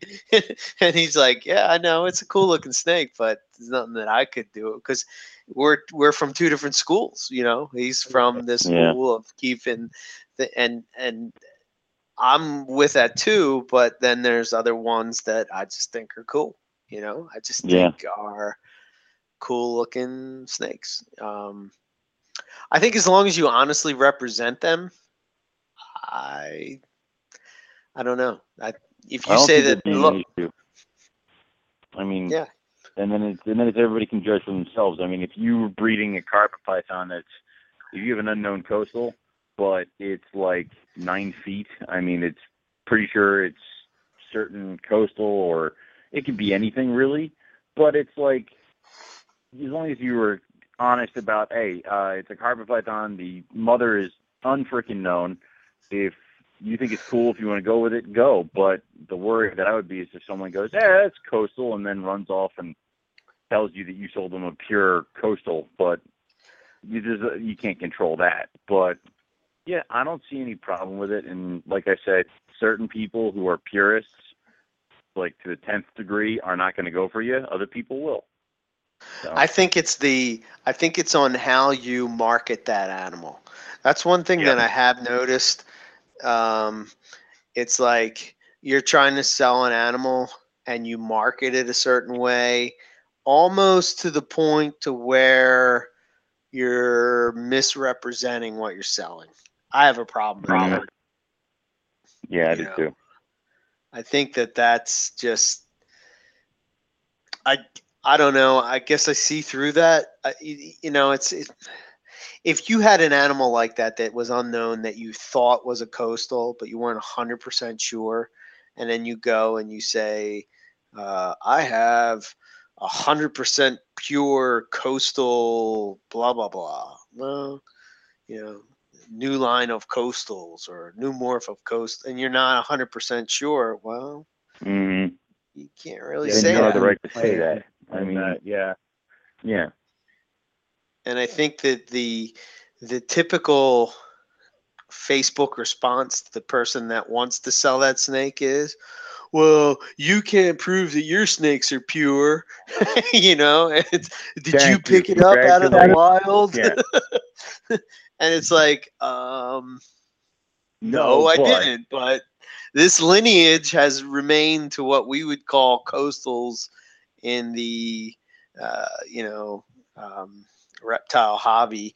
Um, this is what we call coastal carpet pythons? Are they what you Mm. would find in the you know what I mean? Like And I only brought that up because I had seen a post a couple days ago where there was somebody that got they were new to carpet pythons and they were asking breeders, I got these two coastals, don't know really what they are, gonna breed them together. What do you guys think? It's like, well, the general consensus was well, we think that's dumb, but They'll be they'll like, be Morelia. somebody- Um, with somebody that's new, I mean, they they don't understand that there's a big deal with lineage and stuff like that, Mhm. and it's like you don't want to come across calling them stupid or telling them that, but I mean, at the same time, they literally just bought these snakes and was like, I'm gonna become the next big breeder and throw these snakes together, and here we go. mhm. Yeah, I think I think I think the problem with that is in that statement in itself. I want to become the next big bre- like to me Mm, y- when you have that mindset you sort of lose the whole mentality of why you're keeping snakes in a box to begin with. I mean, yeah. you know you're you're trying at least for me i'm trying to carve out like a little piece of nature and you know Mhm. i'm okay with admitting that it's somewhat selfish um you know eh, you can go back and forth and argue whether you know the snake has a better life or you know nature can be a bitch you know i, I you can go Right, back and forth and you can argue that all day but Yeah. I, I'm okay with saying that you know I enjoy this. Um, I think that I think I think keeping snakes in a box is probably in a way I think the outcome the end result is probably better for everyone because I think when you start to I, I can just say for myself like I never would have looked at Australia the way I look at Australia um, if it wasn't for my passion for carpet pythons like Yeah. because I just have like to me that's like I don't know. I want to learn everything there is about Australia. Anything that I They're can soak in. yeah, you know, it's just like to me, uh, you know, you start learning about other animals simply because maybe they'll give you some kind of cue into um, into their environment or you know Mm, uh, I don't know. It's just anything you can learn. Um, so I think that ultimately doing that ge- gets people more aware about you know the environment and stuff like that. Um, it's kind of the idea, I guess. I don't know. makes sense. We're just monkeys keeping uh, snakes Keep in monkeys, boxes. I guess. I don't know. Snakes and boxes. Yeah. Yeah, you know. oh, but I don't know. What do you guys think? Um, I'll admit that I've probably looked at Australia never the same since uh, Irwin. I mean, watching him in high school, college, things like that, and that's when I started getting into the pythons. And you know, I watched that video of him messing with carpet pythons a few times and all that fun stuff. I mean, that's what brought it to it. And of course, you always Australia was someplace that I always like. Oh man, I, I really want to go there. You know, everybody says they want to go certain places around the world, whether they mean it or not. Um, since I started keeping snakes, Australia has been one of those. I will go there before I die, probably numerous times, or you know, my life will not be fulfilled, kind of stuff. Like it'll have, it has to happen. Um, so I'll, I'll definitely agree to that. Uh, when it comes down to it, I'm doing this for me and I'll do whatever I want with my collection, and Yeah. I'll breed whatever I want in my collection, and it's all for my fun and my enjoyment and my relief. Um, and at this point, it is definitely a very big part of who I am, and uh, I'm not compromising that for nobody. So, yeah. What was the thing you keep saying? That do you boo boo? So, That's right. That's right. You do you, boo. you do you boo. Yeah, right there. How about you, Terrell? What do you think? I would say it's pretty much the same thing. Like I I got into snakes not to become a breeder or and I have certain snakes because I like them. I mean, it's something that brings me enjoyment watching them and then learning about them and like Australia is the same thing. As a kid, I wanted to go there because I want. I actually wanted to hang out with kangaroos all day. That was my thing. But Hmm. as I got to snake, I want to see what I'm so passionate about in its natural environment. I'm, you know, without my interference. Hmm. Kangaroos are awesome. I'll admit that. So And it's it's one thing to see them in a plastic tub versus Yeah. you know out in the open and stuff like that. It became more of I will go see this. I will make it happen eventually. I don't know when, but I'm going to do it. And it's I guess that's what drives me to continue to do it because this isn't a money game for me. I don't. I'm not really planning to sell a bunch of snakes. Like I have clutches right now. I'm not even sure if I'll sell any of them, depending on what they look like when they come out, how I feel about it. So it's. I guess it comes down to I'm just going to do what I feel like doing, and then Mhm. the rest will work itself out when it does. Definitely. Yeah. I mean, Yeah. I think I don't know. It's I said this uh, uh who I forget who I was talking to a couple weeks ago, but if I was doing this for the money, man, I'm screwed because I just keep Yeah. spending money, not I keep know, money. I keep spending money on more snakes. Yeah. Yeah, it's like no, the amount that I put into it, I never probably will ever see that in return because I keep buying new things, and you know when Mhm. I sell snakes, that goes towards food or whatever else to pro- provide for the ones that I have. So it's not. I'm not really gaining anything, just more of an appreciation for what I have, I guess. yeah, Right. yeah. You know, I just Right, want to get to a up what I point where one day I'm working with animals that I produced. Of course. You know, Yeah. My collection is That- make made up of animals that I produced.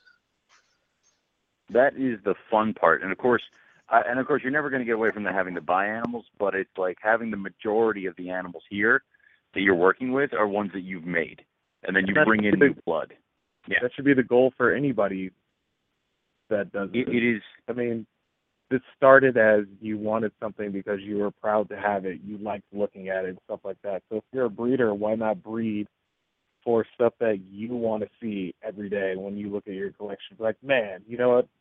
I I made that happen. yeah Not this snake produced this snake, so I'm gonna sell this for however much money, and then I'm gonna go to, to heat.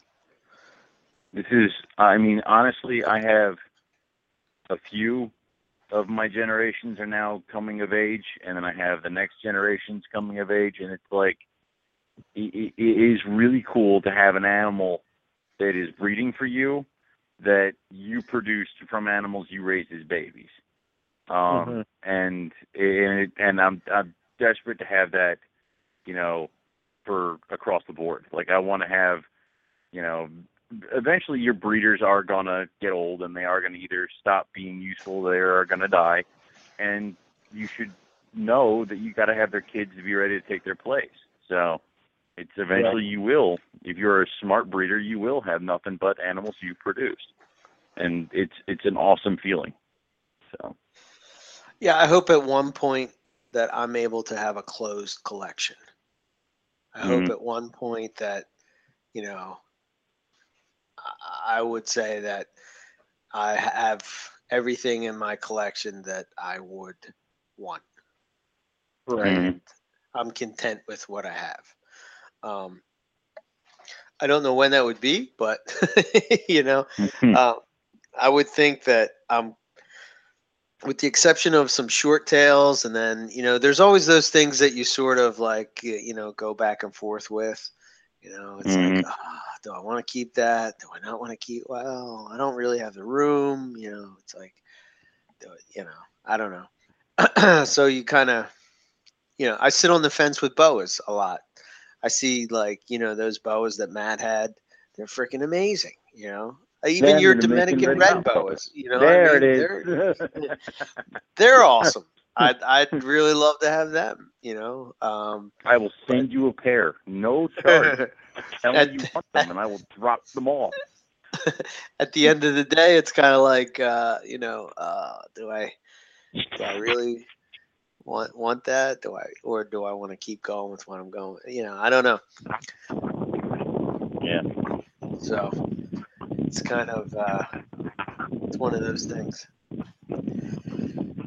Um, uh, we will probably be getting cut off pretty soon. Any so minute. before we do, I want to make sure that we get the info for the Southwest Carpet Fest out there. Um, And yep, because you have some t-shirts, uh, a booster up, and uh, pretty awesome uh, design, I must say. Uh, I dig it. Um, so Yeah, I'm make sure actually- we- really excited about that. It can, it turned out better. Well, I mean, I had a vision in mind of what I wanted it to be, and then I asked uh, Tony of Revision Reptiles uh-huh. um, what he thought, and then he came back with exactly what I was thinking. I was like, yeah, boom, there it is. You don't have to think about Oh. this anymore. So, Right. Yeah, it's, it's really cool. I like it. Um, so tell us about. I, I mean, I know you've been on before and you told us about it, but go over the, uh, you know, what you want people to know. the Details, gist of the et things again. Okay. Uh, it's um, June 19th. Uh, looking at uh, starting around 5 o'clock. Uh, I don't really have an end time for this because I figured everybody would just hang out and then uh, you know, whatever. But it's going to be at Prehistoric Pets. Um, we're to hang out there for a few hours. I'm trying to work out, but I've been lazy, how we're going to do the like a potluck or where we're going to there's a bunch of restaurants near, like right adjacent to prehistoric. So I don't know if everybody wants to do dinner there. There's like a stone fire grill, uh, and stuff like that. So I'll probably ask on Facebook if what everybody wants to do for that. But um, while we're there, uh, Jay is going to give a tour of the facility, so you can play with some of the kids when we're done talking and hanging out for whoever wants to see them. Uh, there's, there'll probably be eggs being hatched because there is every single time I'm there. So you can Mm. check that out as well. Um, and then there was talks of because there's a lot of people that are coming from hours away. Um, we might do something on Saturday as well. People that want to stay longer because I'm not doing I, I'm not doing anything that weekend, so we can figure out something to do on the, the remaining days as well. It'll just be a relaxed kind of thing. Just hang out, meet people that you've been talking to online. Very all cool. that good stuff. Would kind of treat this as a trial run to see how many people are actually engaged in this community around here. There's a lot of people that are positive about it. That there's people that are coming from Vegas, uh, for much further away than I thought they'd be coming from. Like, Mhm. so, Right. so we'll see. It'll That's be cool. time. Awesome. And um, you have the uh, the booster over. Um, I think I put the link. I think the link is up there, but the link's on your site as well, right?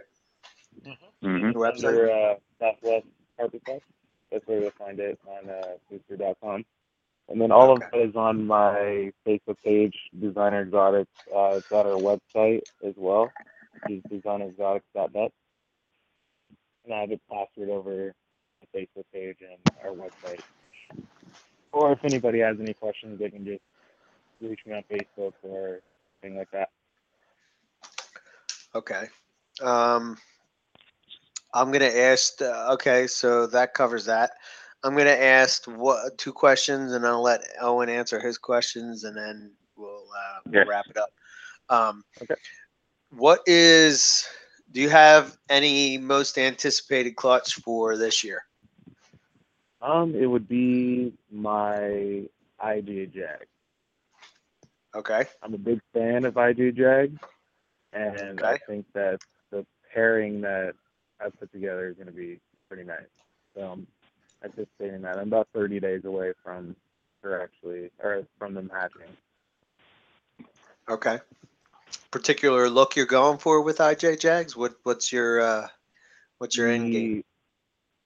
The male that I use, the uh, actual Jag himself, he's got a very reduced pattern. So I want to see if that actually carries over through these. But I mean, this is my first run at carpet python, so I'm still getting a feel for. You know, I let I let both cubations, so I'm kind of just working things out as I go. Cool. Yeah, that is cool.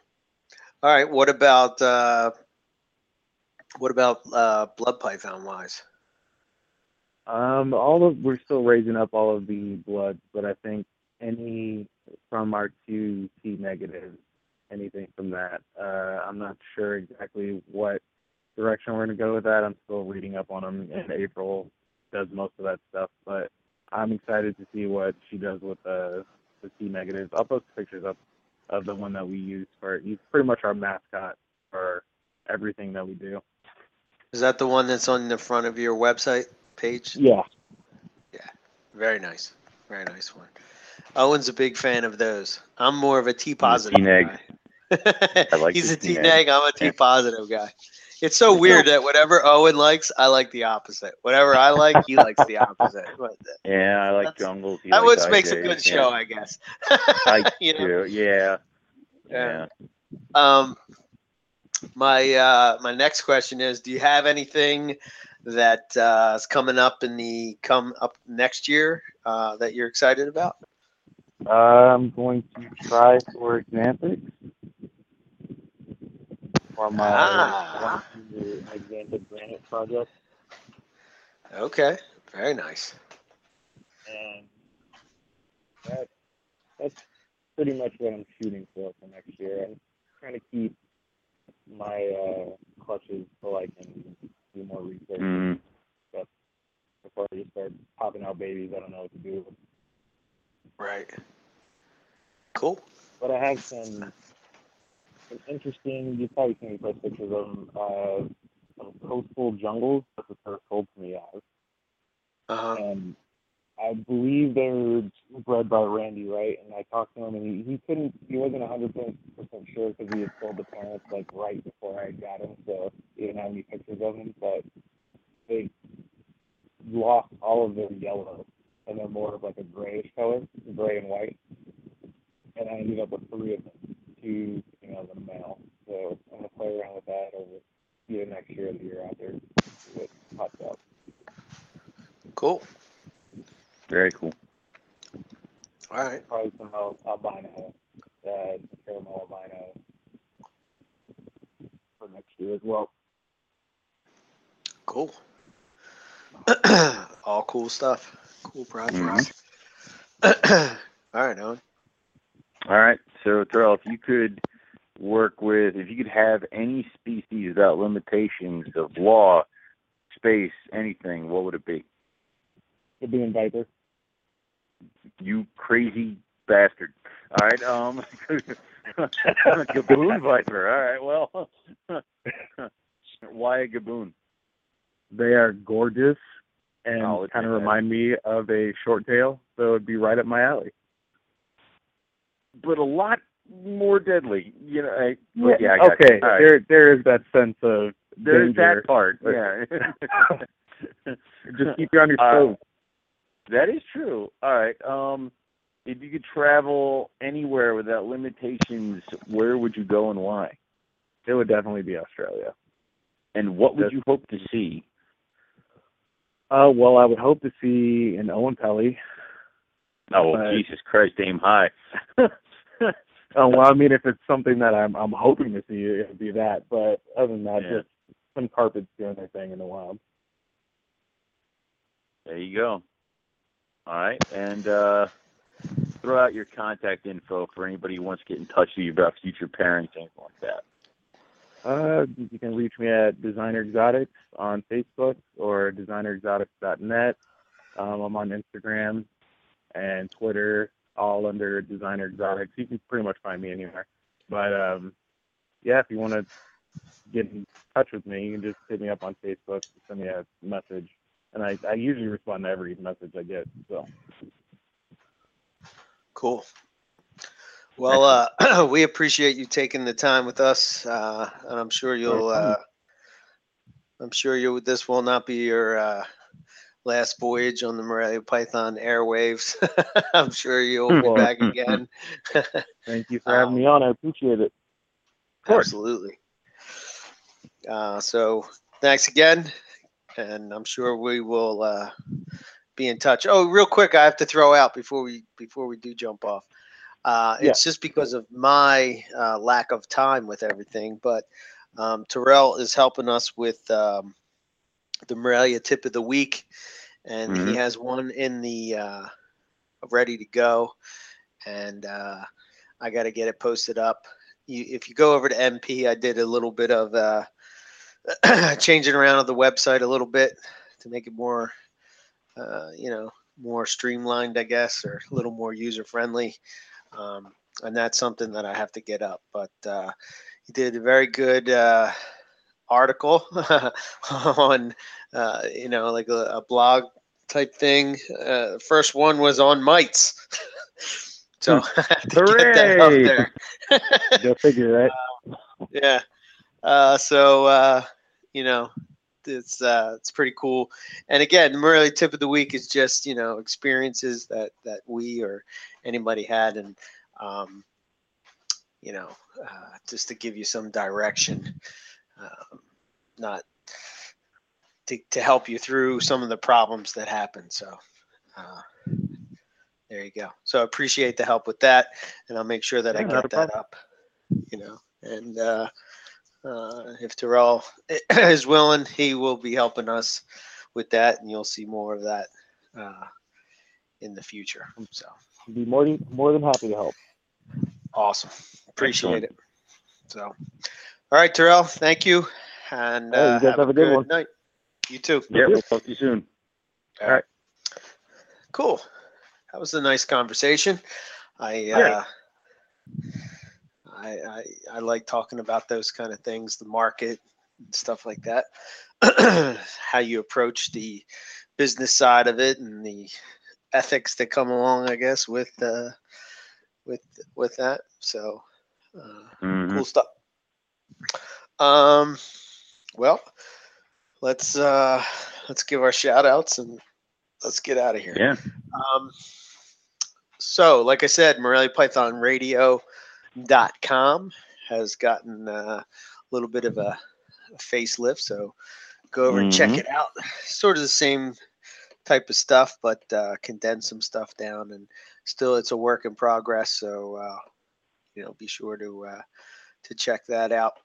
Uh, like I said earlier, I kind of look at it as if you're getting into carpet pythons or Morelia, that kind of will point you in the direction that you need to go, whether it be, uh, you know, what forums to visit, uh, what breeders, you know, breed what, um, what morphs are out there, what what is the the carpet python complex, what's the subspecies, et cetera, et cetera, et cetera. Mhm.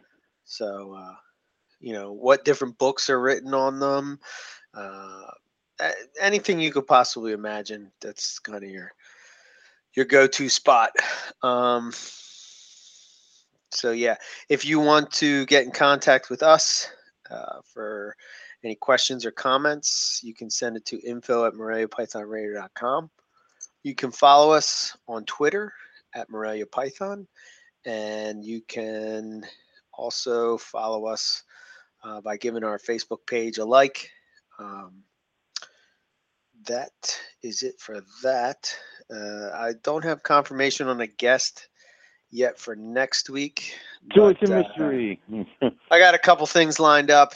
Should be uh, cool. some of the things that people have been asking for. So Uh, hopefully, I'll get that sealed away and get that up ASAP.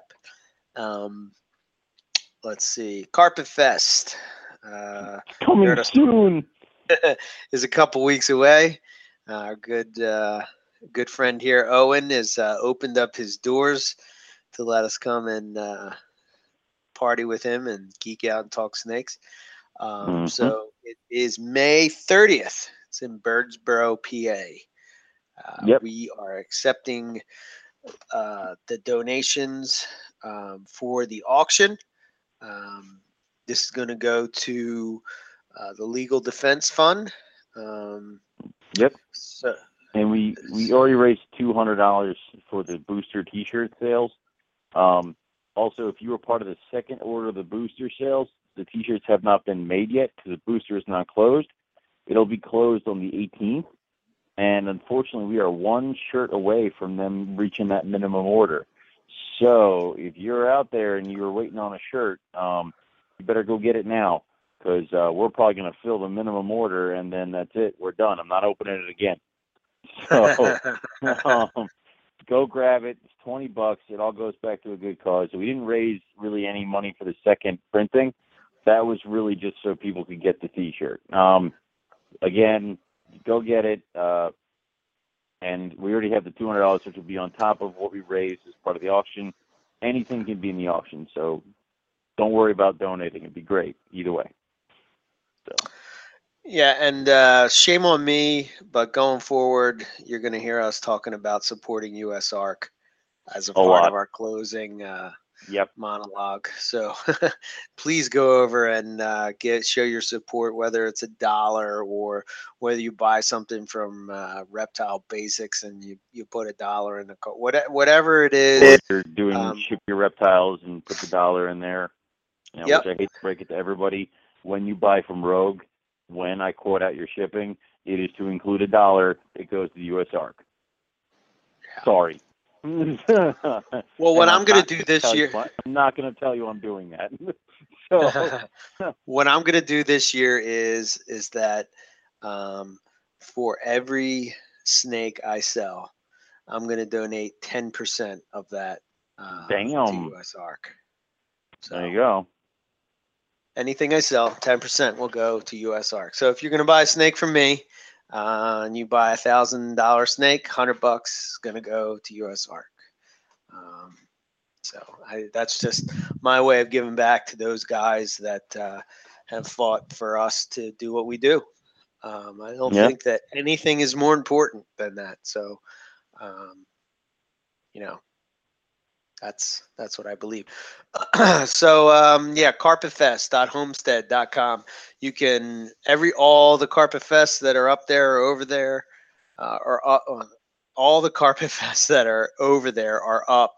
So you'll Mhm. be able to see the northeast, the northwest, the southeast, the southwest, all over there. All the information you need, um, and the donations uh, for the auction will be going up uh, as soon as uh, as soon as we get them all squared away. So hopefully we can do that by the end of this week. Make sure that you contact either me or Owen, uh, whether it be uh, through email info at moreliapythonradio.com or on Facebook, whichever you choose, one way or the other. Just make sure we know uh, what you're doing. And if you are donating something, um, you know, we're going to need a picture of it and we're going to need some Yep. kind of description of it. Um, Yep. I really would prefer if you are not in the area, not to make it a live animal because then we got to Yep. deal with all the shipping and whatnot. Um, I mean, if you're in Well, the area, that's Shipping is going to be the thing anyway because the animals aren't coming here, right? No. Yeah. Well, what I'm saying is, is that you have, you know, you have somebody like Matt or Buddy that that do have live animals. More than likely, if you can travel to Birdsboro, PA, you can travel to You can go get their PA, shit, yeah, or you probably. can travel to Maryland. You know, Yeah, but you know, if you do, um, if you do have something else, like say you have a thermostat or something like that, feel free. You can ship it to my house uh, to hopefully get there in time, or you can send us pictures, and when someone wins, you can ship it to their place. It's all good. Okay. Yeah. So and uh, so yeah, that's the details on that. Um, I'm trying to think. Is there anything else? Carpet Fest is also on uh, Facebook uh, hmm and uh, Facebook page, and all of us, uh, all the different chapters, if you will, uh, post to that. So um, yeah, you know, look for updates as far as that goes. Um, we do have a Northeast Carpet Fest group. Um, if you want to go over there because you're coming, I'm probably going to try to get a head count uh, so that we kind of know what we're dealing with and we can food wise. Yeah. get the numbers together. Um, Mhm. yeah, so that's that. And then also, did I say on Twitter? On Twitter and on Facebook. And as far as me, uh, ebmorelia.com.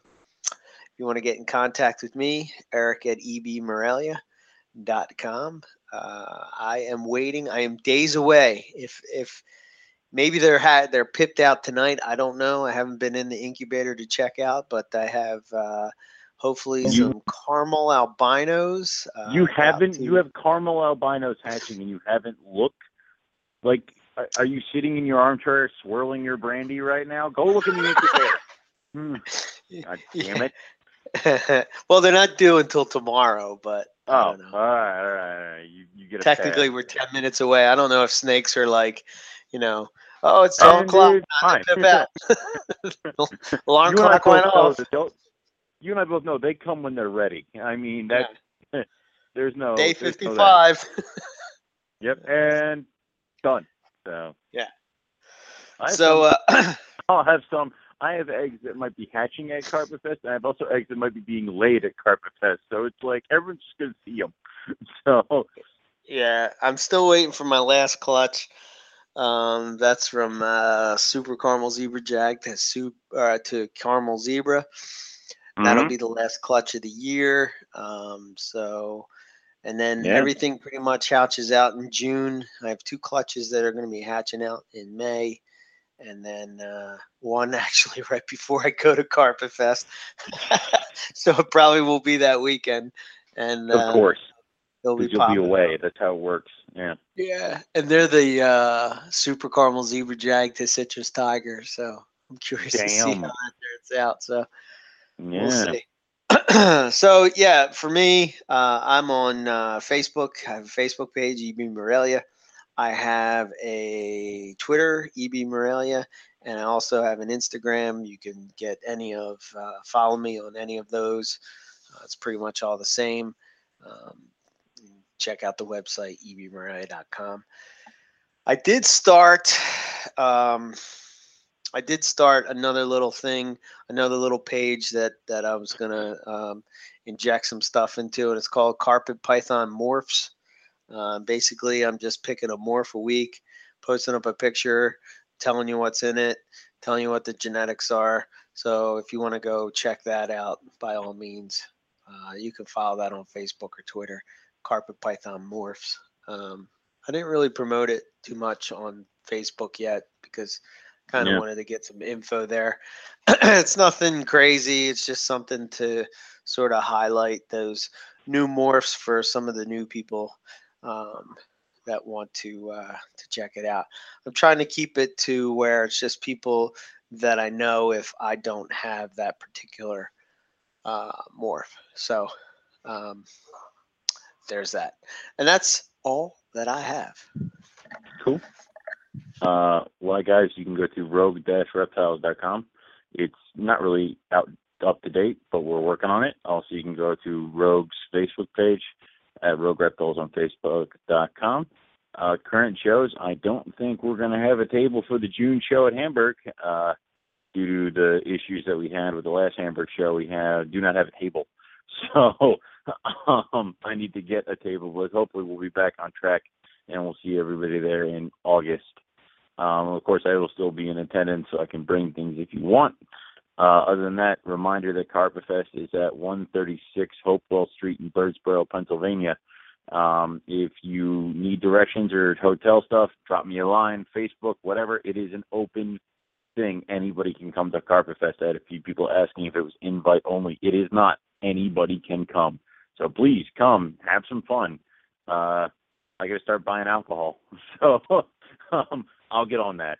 Um, other than that, if you have something you wish to donate to the auction, please, please, please get in touch with myself or Eric, and uh, we'll get it on there. Uh, other than that, thanks everybody for listening, and we're going to catch you all next week for some more Morelia Python Radio. Good night. Hey, Chad Brown here. You may remember me as a linebacker in the NFL or as a reptile breeder and the owner of Pro Exotics. I've been herping since I was a boy, and I've dedicated my life to advancing the industry and educating the community about the importance of reptiles. I also love to encourage the joy of breeding and keeping reptiles as a hobbyist, which is why my partner Robin Markland and I created the Reptile Report. The Reptile Report is our online news aggregation site bringing you the most up-to-date discussions from the reptile world. Visit thereptilereport.com every day to stay on top of the latest reptile news and information. We encourage you to visit the site and submit your exciting reptile news, photos, and links so we can feature outstanding breeders and hobbyists just like you. The Reptile Report offers powerful branding and marketing exposure for your business, and the best part is, it's free. If you're a buyer or a breeder, you gotta check out the Reptile Report Marketplace. The Marketplace is the reptile world's most complete buying and selling destination, full of features to help put you in touch with the perfect deal. Find exactly what you're looking for with our advanced search system. Search by sex, weight, morph, or other keywords, and use our Buy It Now option to buy that animal right now. Go to marketplace.thereptilereport.com and register your account for free. Be sure to link your Marketplace account to your Ship Your Reptiles account to earn free tokens with each shipping label you book. Use the Marketplace to sell your animals and supplies and maximize your exposure with a platinum ad. that also gets fed to the Reptile Report and our powerful Marketplace Facebook page. Buying or selling? Use shipyourreptiles.com to take advantage of our discounted priority overnight shipping rates. ShipYourReptiles.com can also supply you with the materials needed to safely ship your animal successfully. Use ShipYourReptiles.com to take advantage of our discounted priority overnight shipping rates, the materials needed to ship your reptiles successfully, live customer support, and our live, on-time arrival insurance program. We got you covered. Visit thereptilereport.com to learn or share about the animals. Click on the link to the marketplace, find that perfect pet or breeder, then visit shipreptiles.com to ship that animal anywhere in the United States. We are your one-stop shop for everything reptile related.